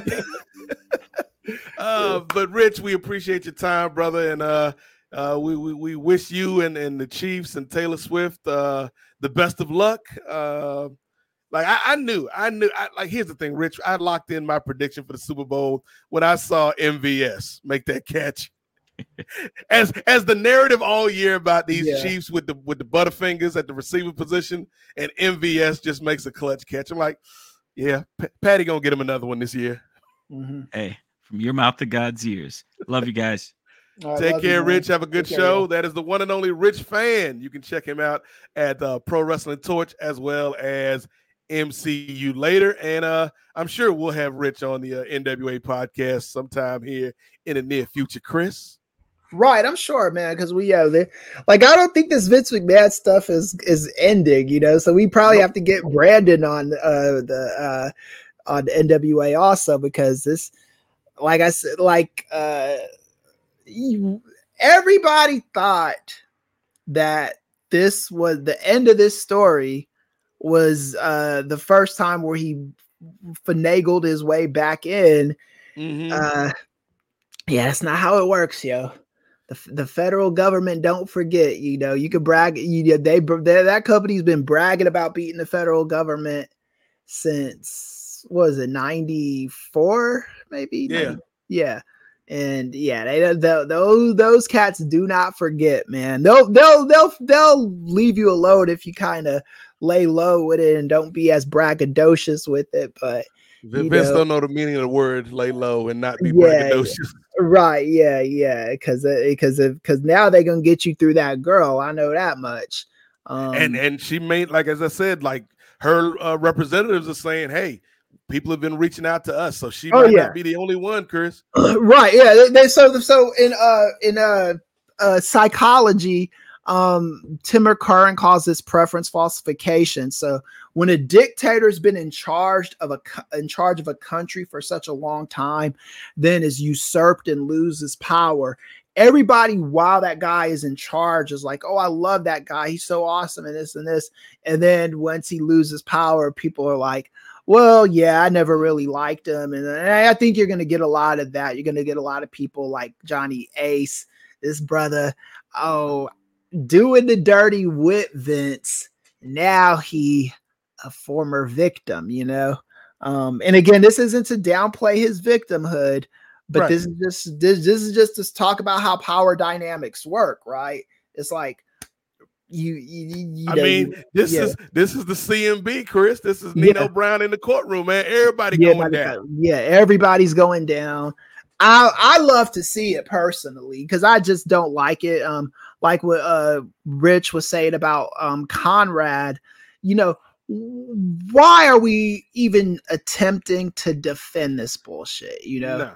like like I I I told my if this were if this were me and I were going through something like this, um, maybe you don't come out and just directly bash, but you can you can not talk about it and be perfectly fine, or the other option is you can say I want to see how it plays out first. You know, you don't have to come out and start like this it makes you lose credibility you know but this is how the wrestling industry works though. I mean we've been watching it work like this forever uh nate. They what they do is they build up like these cult like followings and then once you once you build up your cult like following you um can get them to do the the bidding for you you know?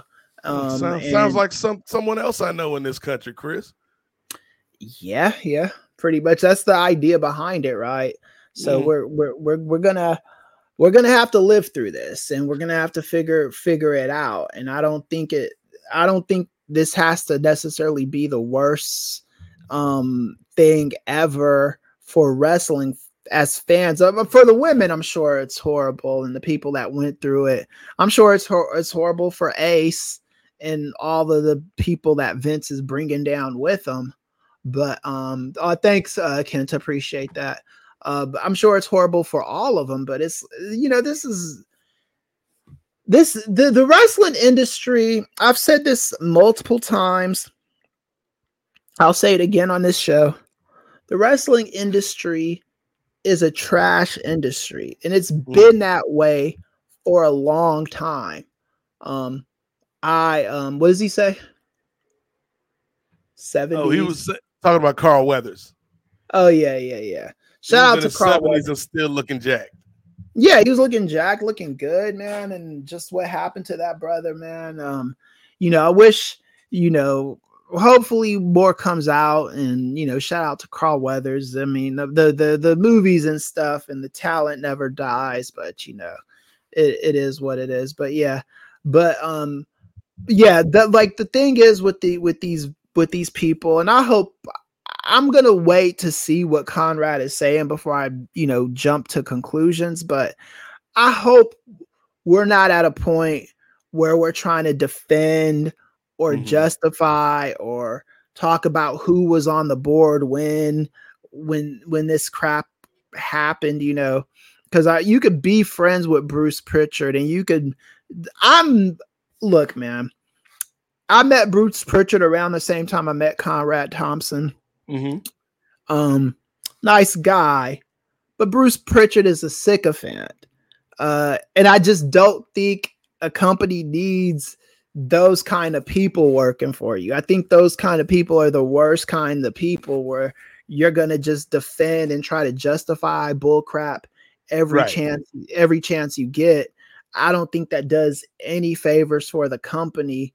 Um, it might make your boss feel better and it might keep you around. You might get fired for a couple years and you might come back and all that, but I just don't see like what it does for um the benefit of the business and the people that take in the business mm. the people that watch it you know and and to that point chris like i i think you know going back to what we are talking about with rich like it it can't be a halfway solution right like you know you, you can't get rid of one or two people and then the the the thing is still there i think i used this analogy when i talked with brandon and steve uh, earlier in the week you know, the old saying, one bad apple don't spoil a whole bunch. But just because you take the bad apple out the bunch doesn't mean that there aren't some rotten apples still in that bucket.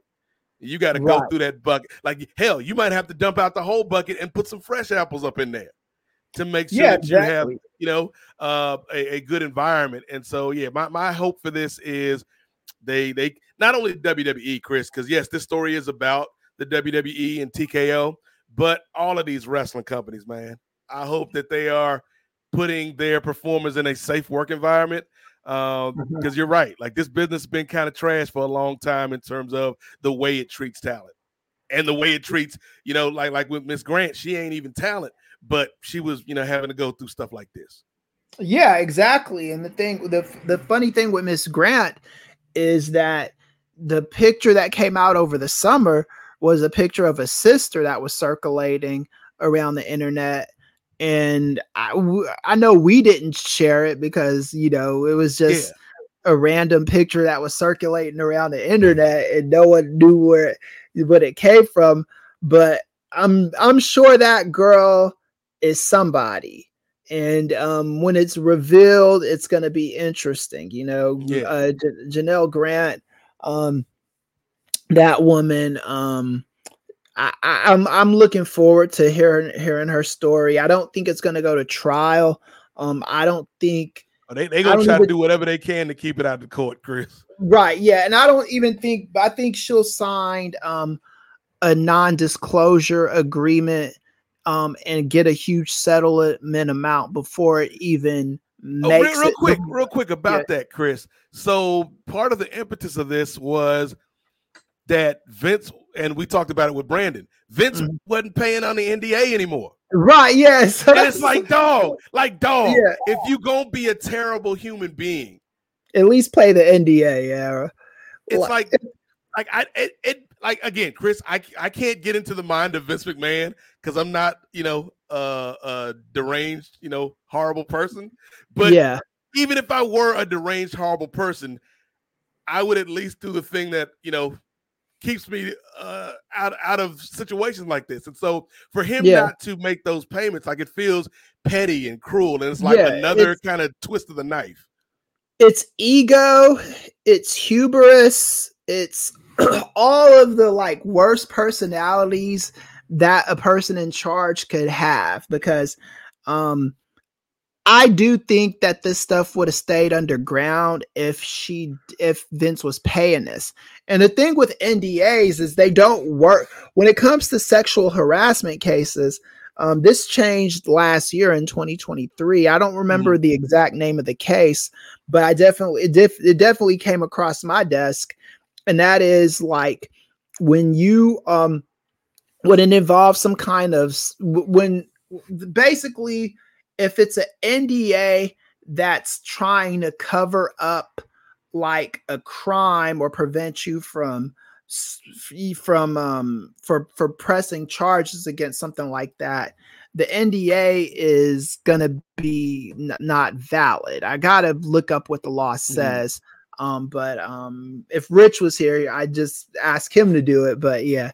But yeah so I, I don't think this nda stuff is just going to be as ironclad as it is. I think if he if if if once tko gets involved in this and um and they and they figure out what they want to how they want to exist as a company because i don't mm. think this is going to just stop at in wwe and i'll ask brandon about this the next time we talk to him but i think this is this is going to be because people are going to look at wwe and now they're going to turn around and look at um uh UFC for their same kind of shenanigans. I don't I don't think they're going to be exempt from this.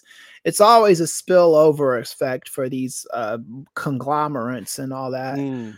So um but it, it'll be interesting to see how this plays out. Vince not paying paying NDAs, that's the dumbest thing that you can ever do. And that's the problem with stuff like NDAs and um if you want to go to the more underground route, blackmail and stuff. Mm-hmm. Any anytime someone's in, in a pinch for money, they're going to be looking for you for the money, right? And this girl, she signed a woman, she signed a legitimate NDA. All you had to do was pay what you say. Because what happens, and this is another thing too what happens when you pay when you when you sign an NDA and you're expecting a huge sum of money to come in, you start slowly adjusting your lifestyle right. to uh, adjust to the new money that you're going to be cut that's going to be coming your way. And when the person that's supposed to pay you that money doesn't come through with the money, it causes problems for you personally, right? And I think yeah. this is where uh and this where, is uh, somebody uh, allegedly, Chris, that has already been traumatized by this person. So now it's like you get me twice. Yeah, you get me twice. You're taking my money for one. Um, you're not giving me the money that you owe me, and then you're um the and then I now I have to and I also have to go through this to get the money from you. Yeah. This it's this is just a messed up situation all around. I, I look forward to the more stuff that's going to come out from it because I don't think it's going to stop at Johnny Ace. Um, I think I, I, it'll be interested to interesting to see what uh, Doc Hendrix and uh, Michael Hayes. I'm uh, keep calling him Doc. Like, it'll be using the shoot name, brother. I mean, yeah, the, the yeah. gimmick name Yeah, yeah, yeah, it'll be interesting to see what he has to say and what um because we've been we've been living through this for too long with WWE. We've been living through this with this guy calling uh Mark Henry the N-word. Mm-hmm. Um and um nothing happened to him outside of getting suspended. Yeah. You know, and why is that happening? You know, right. why are things like this continuing? Well, I mean, you go back to uh the Rita Chatterton case, man. Uh, Rita Chatterton. Uh, or what was it? Uh, was it a hairdresser or something like that? A salon? Yeah, the hairdresser at the it was a, a L.A. salon, I believe it was too. So it's um, like this, this, it, this ain't new, right? Like this ain't nah. something that just happened in 2021, 2022. Like there's been stuff around this, man. And so mm-hmm. I like again, like you hate again, we you know we use the word allegedly, Chris, because you know the, yeah, innocent until proven guilty and all that. But if this is true, you hate to see all of this stuff go down for all of these years and nobody be held accountable. Right, and that's pretty much how it's been. You know, no one being held ac- not any real accountability. You know, yeah.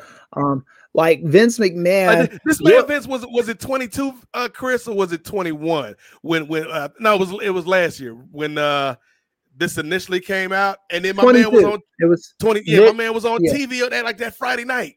hmm Yeah, and he like just walked in front of the audience and, and just felt like that was a cool thing to do. And wa- wasn't that the night where the, where the crowd was like chanting "Thank you, Vince" or some some bullshit Thank- like thank- that? Yeah, thank you, Vince. They um it was covered on CNN. It wasn't taken seriously. They just laughed it off. Mhm. Um people in wrestling um were defending him back then. Even um Chris Jericho went I was wrong to say as to say Mm. um uh that, no the- that dude. Yeah, yeah, yeah. He's I'm sure he's breathing a sigh of relief because the heat Yeah, is off him. But um, yeah, it, it it went so far. Like Jericho went as far as to say, um, that um, well, he didn't. That it was a consensual relationship, Right. that was And I it. brought up the point uh, with Steve the other day, Chris, that you always bring up in a situation like with Vince McMahon and Miss Grant.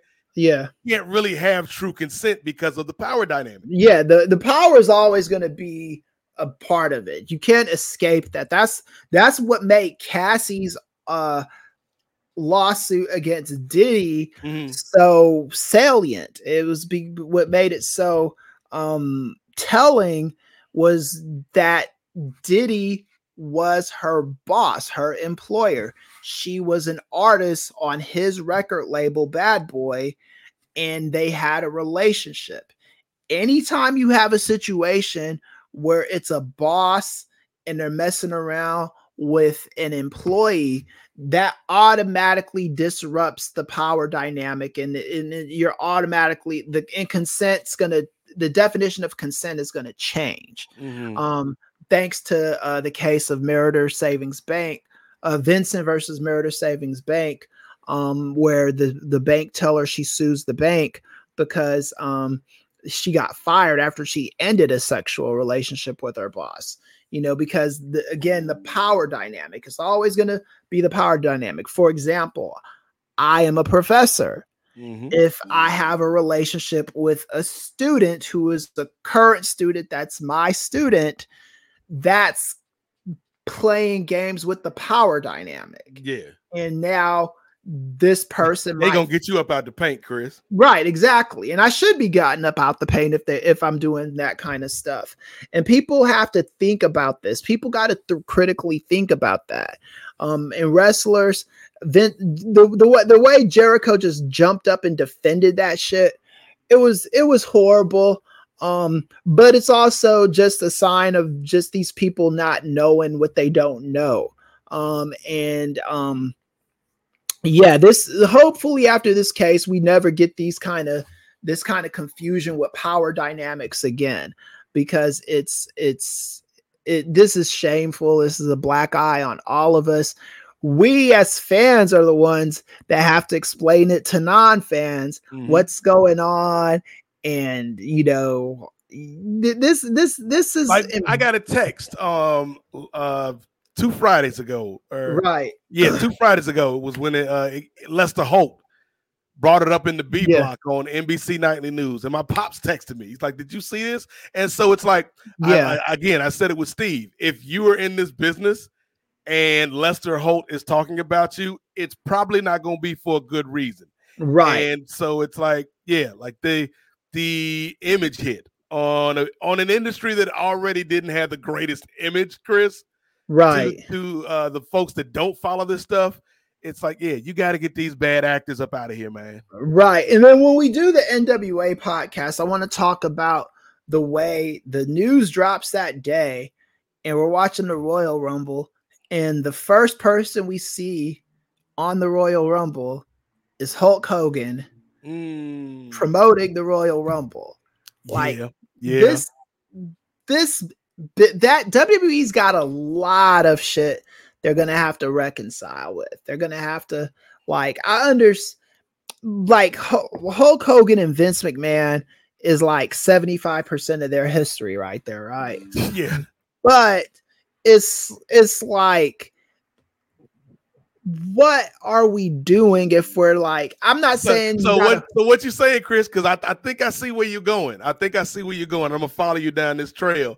So what you're saying is that uh, the WWE and the folks in the boardroom as well as the fans, they need to treat Hogan and Vince and, and folks like that like uh people are treating those old Confederate Civil War statues now. Like, yeah, that might have been your great granddaddy. He fought in the war, whatever, whatever. But it's time to take him down. Right. Yeah. It's like I'm not one of those people that think you need to like just eradicate them from everything. They were a part of the past. They were Right. there. But why are we uplifting? ain't got to celebrate them. Yeah. Why are we celebrating these people? Um, Hulk Hogan is a guy who never apologized for any of this stuff. Not a real p- apology. No. He gave a fake, bogus apology. Sorry if you were offended, brother. Yeah. And it and and um, Everybody's a little racist, dude. yeah. And that's the and that's a trope too, right there, right? The everybody's a little racist thing. That's what people that's what racist people say to um Yeah. ex- excuse their own racism, you know, like because you don't know everybody. You know, you're Right. you're saying that because you want the freedom to be racist. We're all racist, right? Like, no, Yeah. no, we're not, Terry.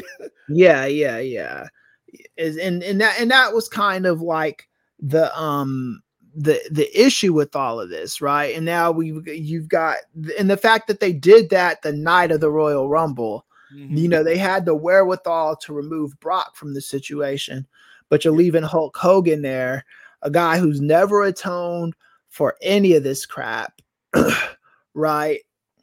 And if we're going to be like protecting people i think we need to be re- protecting everybody you know?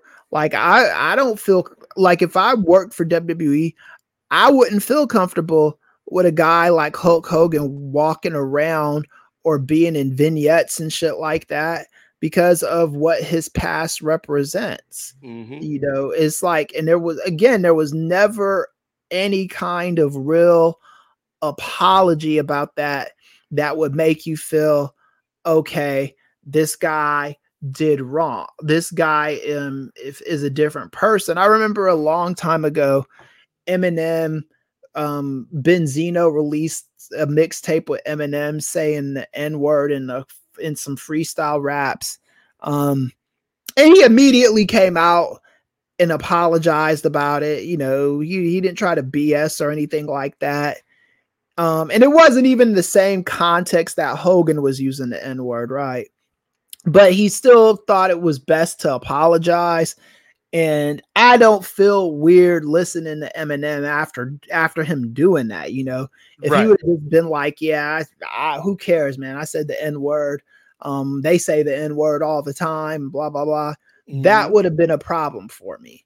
But the fact that he just apologized, admitted it, and and we were able to move on from it, because this is how you move on from things. Yeah, well, like, on from- and it's through your words and your actions, Chris. Like, uh, yeah, even keeping it in wrestling. Like, we remember when Randy Orton dropped Yeah. the M bomb on that on that stream, and then you know he talked to people and grew. And the next thing you know, Randy Orton is out here talking about Black Lives Matter, and Randy Orton is is educating himself. And so there's real growth with a person like Randy versus somebody like Hulk, who's like, you know, hey, everybody's racist, brother. You know, I'm sorry if I made you, if I offended you. Hey, that's just life.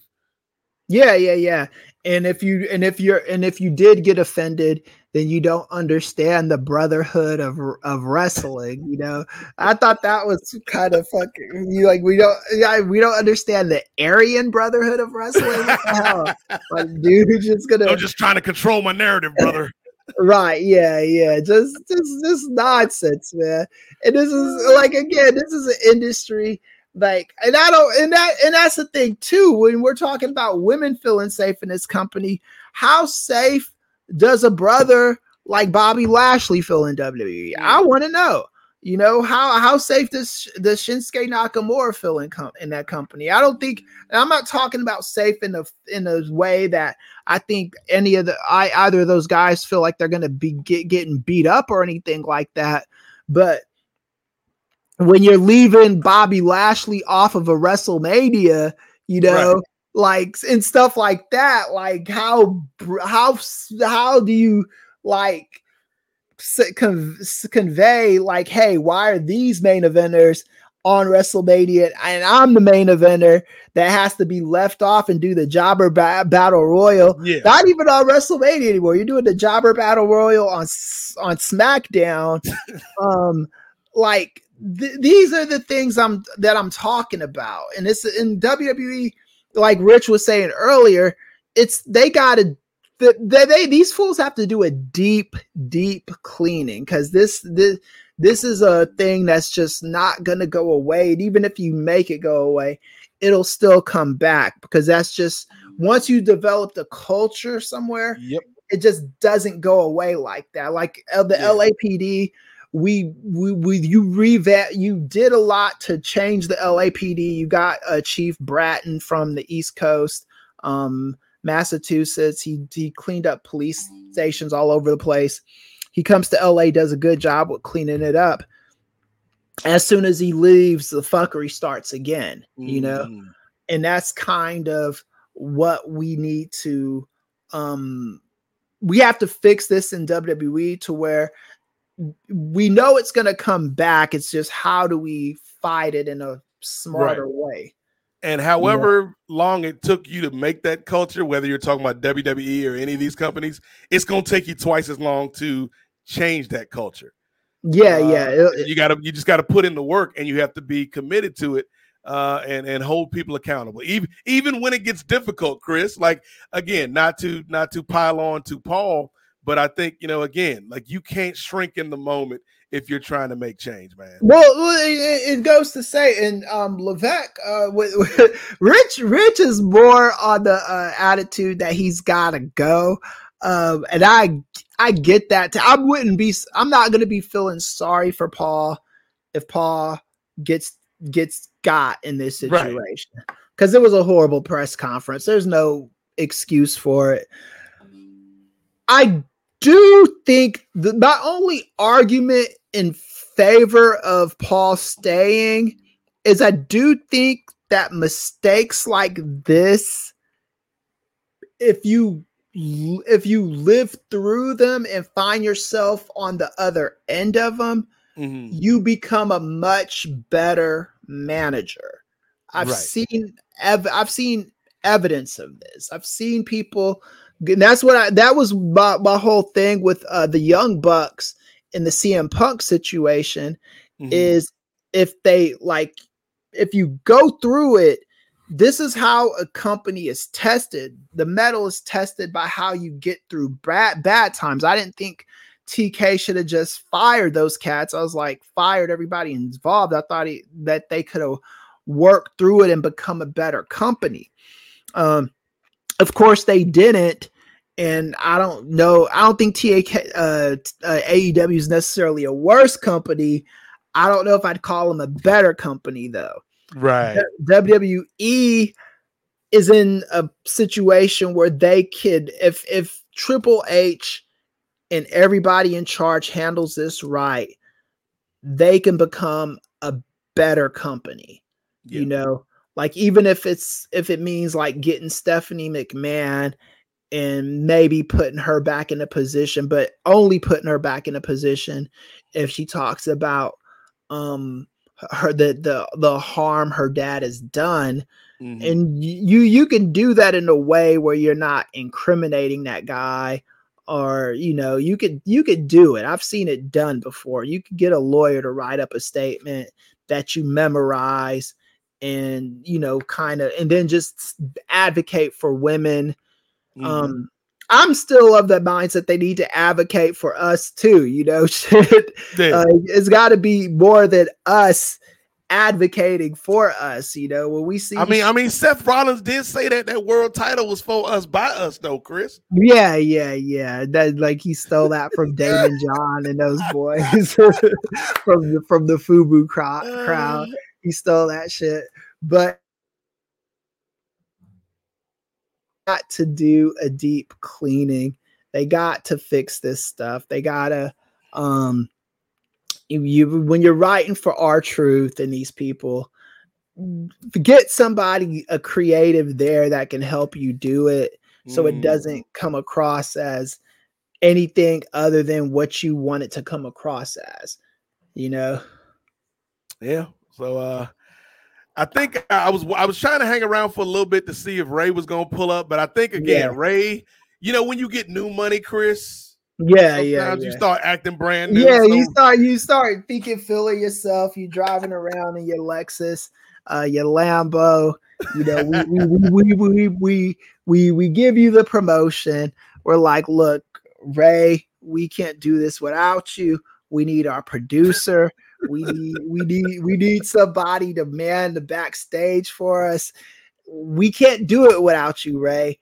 Ray's like, oh, okay, Ray said he cool. already out here spending that uh Nubian Yeah. Wrestling Advocate t-shirt money, dog. Yeah, he's sweating a t-shirt, buddy. He's sweating it when he when he gets the uh, the Mondo Dondo shirt that he gets is is is is is we we gotta handle him, man. We, we Yeah, gotta we, we, we gotta we gotta get our house back in order, Chris. Right, right, right. But yeah, so I'm yeah, yeah. But I'm glad we were able to do this. And again, I'm gonna do my best um to get Thurston to join us on uh, Nubian Wrestling Advocate so Yeah. we can because I know more shit's gonna drop from this. I, I wouldn't be surprised if we log off of this thing And and, it's another story that pops yeah, up. yeah, yeah. The feeds just filled filled with stuff.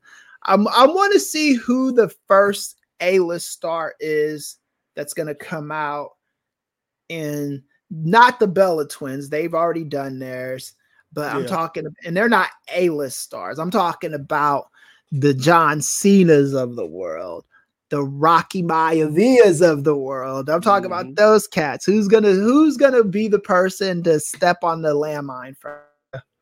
Yeah, and and uh, you know, you you uh, as as like uh, you know, like we talked earlier, our sisters in this space have been talking about this week. Like, and as you just kind of alluded to, it can't just be women advocating for women or black people advocating for black people. Like, if you are somebody who has the position and the privilege and the power of a John Cena or a Rocky Maivia, you know, these are difficult conversations, but they're conversations that need to be had.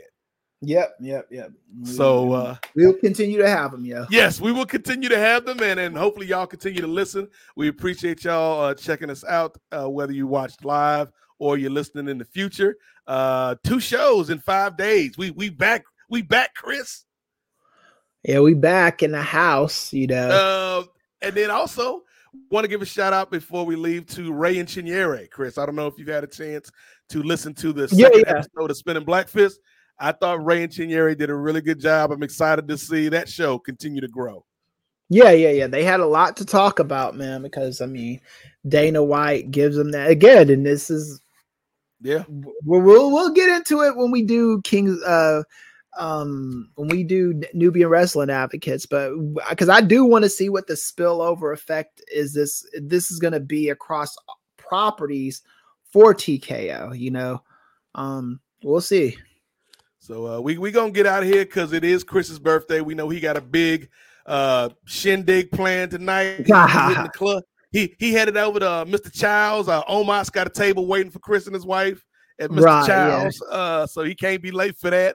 Uh, but if you want to hear more from us, there's a couple ways to do it. Number one, if you're watching us on YouTube right now, hit that subscribe button so that way you're always notified whenever we drop another video uh go over to the patreon patreon.com backslash the kings of sport.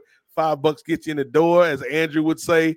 The the cost of a biggie bag chris uh gets you 300 hours of audio and video talking sports politics pop culture wrestling mcu a lot of stuff. And and again as we are uh getting ready to bring some new shows into the mix you'll definitely want to check out the patreon uh not only for the Kings of Sport proper, but for shows like TDT Talks, for shows like our MCU show, which is going to be a female led MCU show to give a kind of a different perspective on this uh, superhero media. Uh, we, we've got a show that me and Marcus, Brother Lightskin, are planning that, that uh, might drop this year. And Andrew Thompson, Chris, is, is working with me on a show for the Kings of Sport uh, network. So, y'all keep your eyes and ears peeled. Uh, this is going to be a big year for us. Uh, again, if you want to support us financially, Patreon is one way to do it. The other way to do it is Rich Fann so eloquent, eloquently said. Uh, he said it more eloquently than I said eloquently. Uh, is go to chopped-tees.com. hit Yeah. that NWA button right there, man. Get get you that NWA merchandise, man, so you can be out here on these streets. Tell them you straight out of the post office, man. Uh, and and and the the the shipping I heard, Chris. Not only is it free, but it's fast, brother. Um, so shout out to Dickie Bird and the good people at Chop Tees, man. They got you covered for all your post wrestling merch.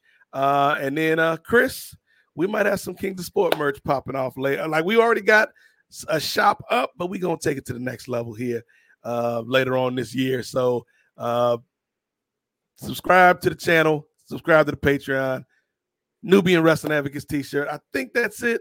I think that's all the plugs I got until we get this uh BlueChew money on these streets, Chris. Till we get this uh Right. uh BetterHelp money, this HelloFresh money on these streets. Yeah. This uh, right. so yeah. what- I was gonna say, Chris, where can the people find you if they do want to, you know, show you some love on your birthday, man? Where can they find you on these streets? Uh, You so they can- can they can wish the professor a happy birthday. Yeah, you could uh, find me on uh, Twitter or X at KM Easy Does It. I will be there, you know, just retweeting. I'm not going to be at WrestleMania this year because I got to go to Them South stimmies. America. Yeah, Mid- Medellin to get this stem cell treatment, man, and um, just hope that works, yo, because um, you know this this life ain't it at the moment, but I'm still like optimistic and happy to do these shows. Um, these shows kind of give me life when I otherwise don't feel I got a bunch of it. So I appreciate it. And uh yeah, just um tell me the like I'm still riding. Um as long as my brain is working, you're gonna catch me doing something over here, you know.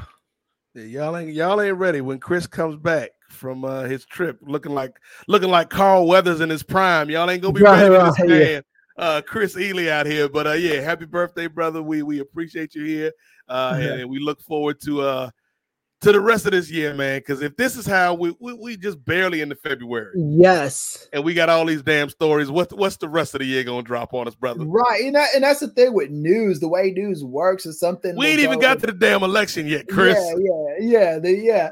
And it's like so you think something is a oh this Vince McMahon stuff this ain't news anymore. Then it all of a sudden jumps to the top of the news feed. Election stuff is going to be the same way. I'm looking Mm-hmm. forward to talking more about that as we get deeper into this South Carolina primary tonight. Um, so make sure Nick- Nikki Haley's last stand. yeah, yeah, she's you know uh, the Democrats and all that. Just make sure you're doing what you need to do. I think Biden's primary is tonight, if I'm not mistaken. Okay, Is so it's, not, it's, not, it's Yeah. not the Republicans tonight. I don't think it's the Republicans tonight, but it could. Okay. I, I don't. I think it's Biden and. Uh, So you got you got another night to be in the race, Nikki Haley. Yeah, yeah, yeah. So But we'll but your time, much like LeBron James put that hourglass up on his Twitter, Chris, Nikki Yeah. Haley's time is running out, dog. Yeah, yeah. The, that that song, the, the "It's Over, It's Over now." The math ain't math, and Nikki, Trump, but Trump, you know. Trump walked up to Nikki like Roman walked up to Cody last night. It's like I got uh, uh, Rock walked up to Cody last night. yeah, Like, yeah, I'll take it from here. yeah, yeah. God, Jesus Christ, man. that was Um, the worst. It, it was, man. But but keep the faith. Keep the faith, Devontae gang. We still out here, man. Uh, Mhm. if you want more from me, in the number eight M O Z A I K at Nate Mosaic on Twitter. Uh, and that's where you get the links to all the shows. Uh, I want to shout out uh, Rich Fann for joining us uh, from the Torch as well as MCU later over at Post Wrestling. He is our uh, our Missouri correspondent, bringing us all that that good information on the Chiefs. So uh, I'm excited, everybody. This is uh, probably going to be our last show before, like, uh, like we're not going to do a show next week, so we won't talk to you until after the Super Bowl. So Mhm. everybody enjoy the game. If you're gonna partake, uh, partake responsibly with them adult beverages. Don't drink and drive.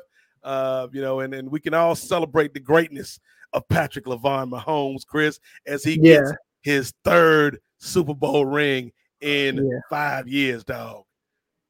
I'm looking forward to it, man. Looking forward to it. All right, so that's going to do it for this edition of the Kings of Sport podcast.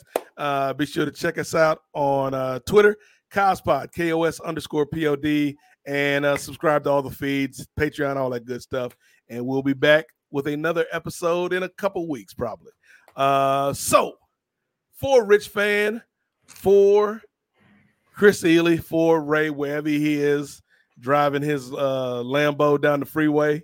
Um, I am the Godfather, Nate Milton, and it's been a rough week, everybody. But you know what? If you're, you know, having dinner right now, you maybe getting ready to throw that chicken bone in the trash can. Don't do that. Yeah. There's still meat on that bone, Chris. Yep. You take it home, put it in the pot, get some broth, put a potato in that. Guess what? Now you got a stew, baby. R.I.P. Carl Weathers. We'll see y'all next time. Cause you've been down with the Kings. All right, peace. That's a dramatic pause before I can navigate towards hitting the music. See, this is why Ray needed to be here. Yeah, exactly. Yeah. Wait a minute. Wait a minute, Chris. what? The audacity, the audacity, the unmitigated gall to show up right before we leave Ray Williams, two way Ray. Might have to go back to 10 day Ray, brother. Out here acting brand new with the Lex on the road, man. What, what's going on there, Ray? Not much, brothers. I'm sorry, brothers. I thought in my new contract, I I had an immediate two week vacation uh just printed Right. in. I, I'm sorry, I didn't read the fine print. My, my apologies, brother. This man Ray already um, spending. yeah. Up, we ain't even got the t-shirt money yet. Ray spending up the t-shirt money. No, I I sorry. I you know got, I, I work with my wrestling team, so uh, we had a uh, try match, meaning we had two other teams to wrestle tonight, and it's our finals uh, try and final matches of the regular season. Hopefully, we can keep it going. We're we're undefeated right now, and as we speak, we're in our last match. And I got like 10% battery, so I'm glad I, I could just jump on at the end, and I appreciate Coach Ray with the run in. on. Thank you. Can you guys hear me well? I wasn't able to have my uh, earbuds this time around. Yeah, we can hear you, Ray. We can hear you. Yeah, we Might want to buy some earbuds with, with that uh t-shirt money you're out here spending on these streets, brother. Uh, I, I got to get the beat so the Raycon. See, y'all were just talking about sponsorship, man. Hit your boy Ray J up, Chris. Come on now. I've been hitting him up, man. He's brother. supposed to. They, they. I don't know. I think they. We, we got to bring our numbers up or whatever, man. I was telling about the post wrestling numbers, and now these numbers we gotta uh, shoot them up, man. But we're it's we're in the strategic planning phase, is what we call this. You know, we Yeah. planning right now, Ray, before we act. Yeah, Gotcha. So that, that's two way, Ray. We we we we did uh we we shouted out you and Chinyere for episode two of Spinning Black Fist. It was a good episode, man. Um, excited to see uh, what y'all do next month. Yeah, I can't wait. And of course, the night you put out the episode, Nate, the night after, or the night we record the episode, the next day, of course, Kayla Harrison, formerly of the Professional Fighters League PFL, signs with UFC and then has a big fight announced at UFC 300 against Holly Holm. Oh, yeah. And Vince had to mess up, and now all this stuff is coming out with him. So all that stuff came out right after recording the episode, but uh, February It's is like and like fire. Chris, like what? Well, It's- welcome to the world of podcasting, Ray. You Right, think you done did your job? You done talked about all the topics. As soon as you stop, hit uh, that that record button. Three other stories pop up, and you're like, "Well, damn." yeah, yeah. Ray, real quick, uh, before we um we ha- we head out of here, do you think this uh, WWE stuff is uh gonna spill over into uh the UFC since they're all under one banner now? Do you think that the um that this is gonna affect UFC's uh stock and stuff as well? I believe so, and I think I, I had that question. I, I was actually going to ask you guys as well. It's just Yeah, again since he was he was pretty much I think he was the executive chairman and he was still a part of TKO. And I think um, I was listening to uh, Brandon and uh, listening to John and their podcast, and they I think they were talking about how uh, after the news of the uh, came out that the stock pretty much plummeted. I think it went down 13%, and then I think it came back up a little bit. But um, I, I think I think they tried to get behind this. I know um, Ari Emanuel came out with that statement. Right. TKO trying to dismiss themselves as far as possible from Vince, and they're scraping them off of everything. And you mentioned it. Uh, you mentioned it, Chris. I, I think it'll take the big brass. It'll take the Rock, since now he's a board member, and it, it, it'll take guys like Dana White, who isn't exactly the um, the he isn't exactly the forebearer, or he isn't the uh, flag bearer for women's rights. If we go back to what happened all, Yeah, all the way last year, but it'll take Yeah. guys like that to kind of publicly denounce it and and try to instead Yeah. of trying to sweep it under the rug because I'm sure if it's brought up in UFC uh, during like a press conference with Dana, who knows what that man's gonna say? hmm Yeah, and I and I and I and I'm a, and I, I think so too. I don't see how this doesn't spill over. I don't I don't see how UFC operates in the same way they've been operating after all this shit. It, I think I think it all is gonna meld together. Yeah. Mhm. And so again, the, the the the work is never finished, Ray. Even even when you show up two hours late, the work is never finished, brother. so we we gonna keep reporting this stuff, man. We gonna keep talking about. Well, not reporting because you know that's that's Andrew's gig. He's the reporter. Yeah, We are the commentators. We are you know giving our analysis of yeah, these yeah. events that we all see. So we we gonna keep doing it. Uh, Ray, glad you were able to at least take a couple minutes, man, and then good luck to you and the kids, man. Uh, don't don't come back if you ain't a champion, Ray. yeah, Only yeah, champions on this podcast, brother. Don't come back if y'all don't win. Uh, well, well, y'all y'all won't know either way. no, I'm like, uh, of course we gonna we gonna try to we gonna try to bring back a chip. We gonna bring back the chip. But I appreciate y'all having me on, and I wish I could have made it on for Rich. Hopefully, we get another chance to meet in person slash virtual slash over the TV. So yeah, yeah. No doubt, no doubt. So yeah, shout out to Rich y'all. Fann. Thank you. Shout out to Ray for for for pulling up in the Lexus for the last two minutes of the show. Uh, appreciate you, man. Have fun out there with the kids. thank y'all, thank y'all. Y'all have a good night. Oh, and happy birthday, Chris. Happy birthday. I appreciate Of- it. Of course, you were born in Black History Month. I am not surprised. appreciate it. Thank you, man. Yeah, Chris, Chris was gonna be born in January, and they was like, "Hold on, now this ain't even right. We gotta wait till February." yeah, yeah. uh, but yeah, that's gonna do it for us. Uh, thank y'all for watching. Again, thanks to Rich Fann uh, and uh, Ray for popping in at the last minute. Uh, we gonna do it again probably in a couple weeks. Uh, having some post Super Bowl discussion, NBA talk, all that good stuff. Real quick, Ray, who you got, KC or San Fran?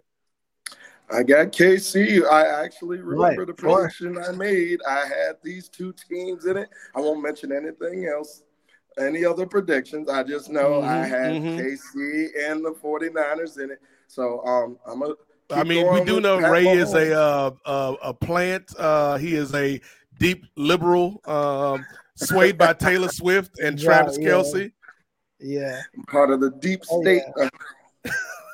Oh yeah. I'm, I'm, if if they win, I'm gonna be trolling everybody with my Kelce and Taylor Swift pictures. I'm already doing it a little bit, but it's gonna be out of control if they He said win. he gonna be swag surfing on everybody. yeah, yeah. it's so funny.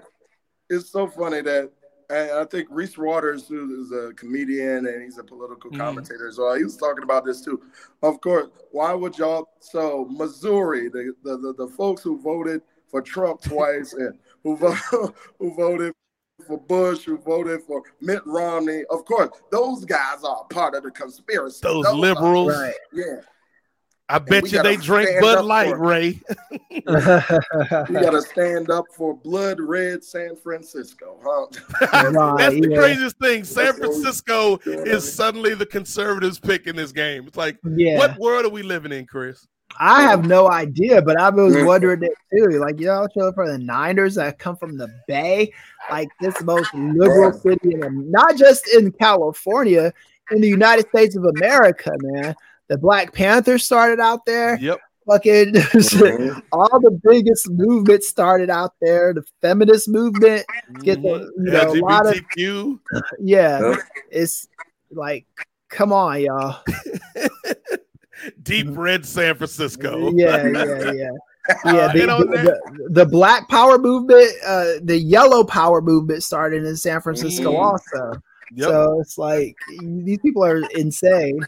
Yeah, yeah. Mhm. But we, we'll see, Chris. We'll see what happens at the Super Bowl. Again, everybody enjoyed a big game. We'll be back uh, a week or so after that to uh, talk about it as well as whatever news pops up. And uh, you know, Ray Ray's gonna be there too. Ray Ray's gonna be early. Ray said he gonna beat us there.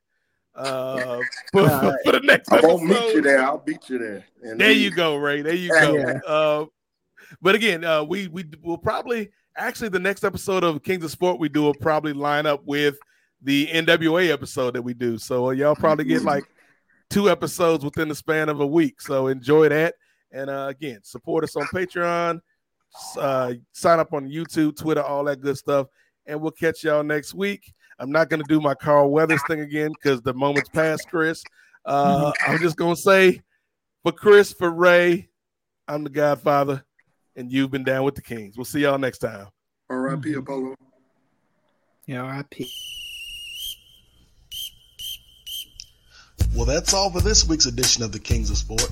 Be sure to come back next week for an all new episode. You can leave feedback for the show on Twitter at KOS underscore POD or via Gmail at the Kings of Sport at gmail.com. Don't forget to like and rate us on iTunes and tell a friend. The Kings of Sport is a production of the Mosaic Podcast Network. Whether you like it or not, he's back. D A double D Y, fat sex.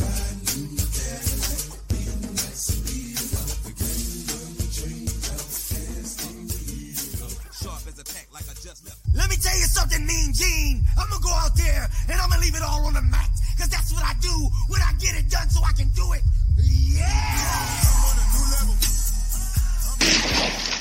What in the wide, wide world of sports is going on here?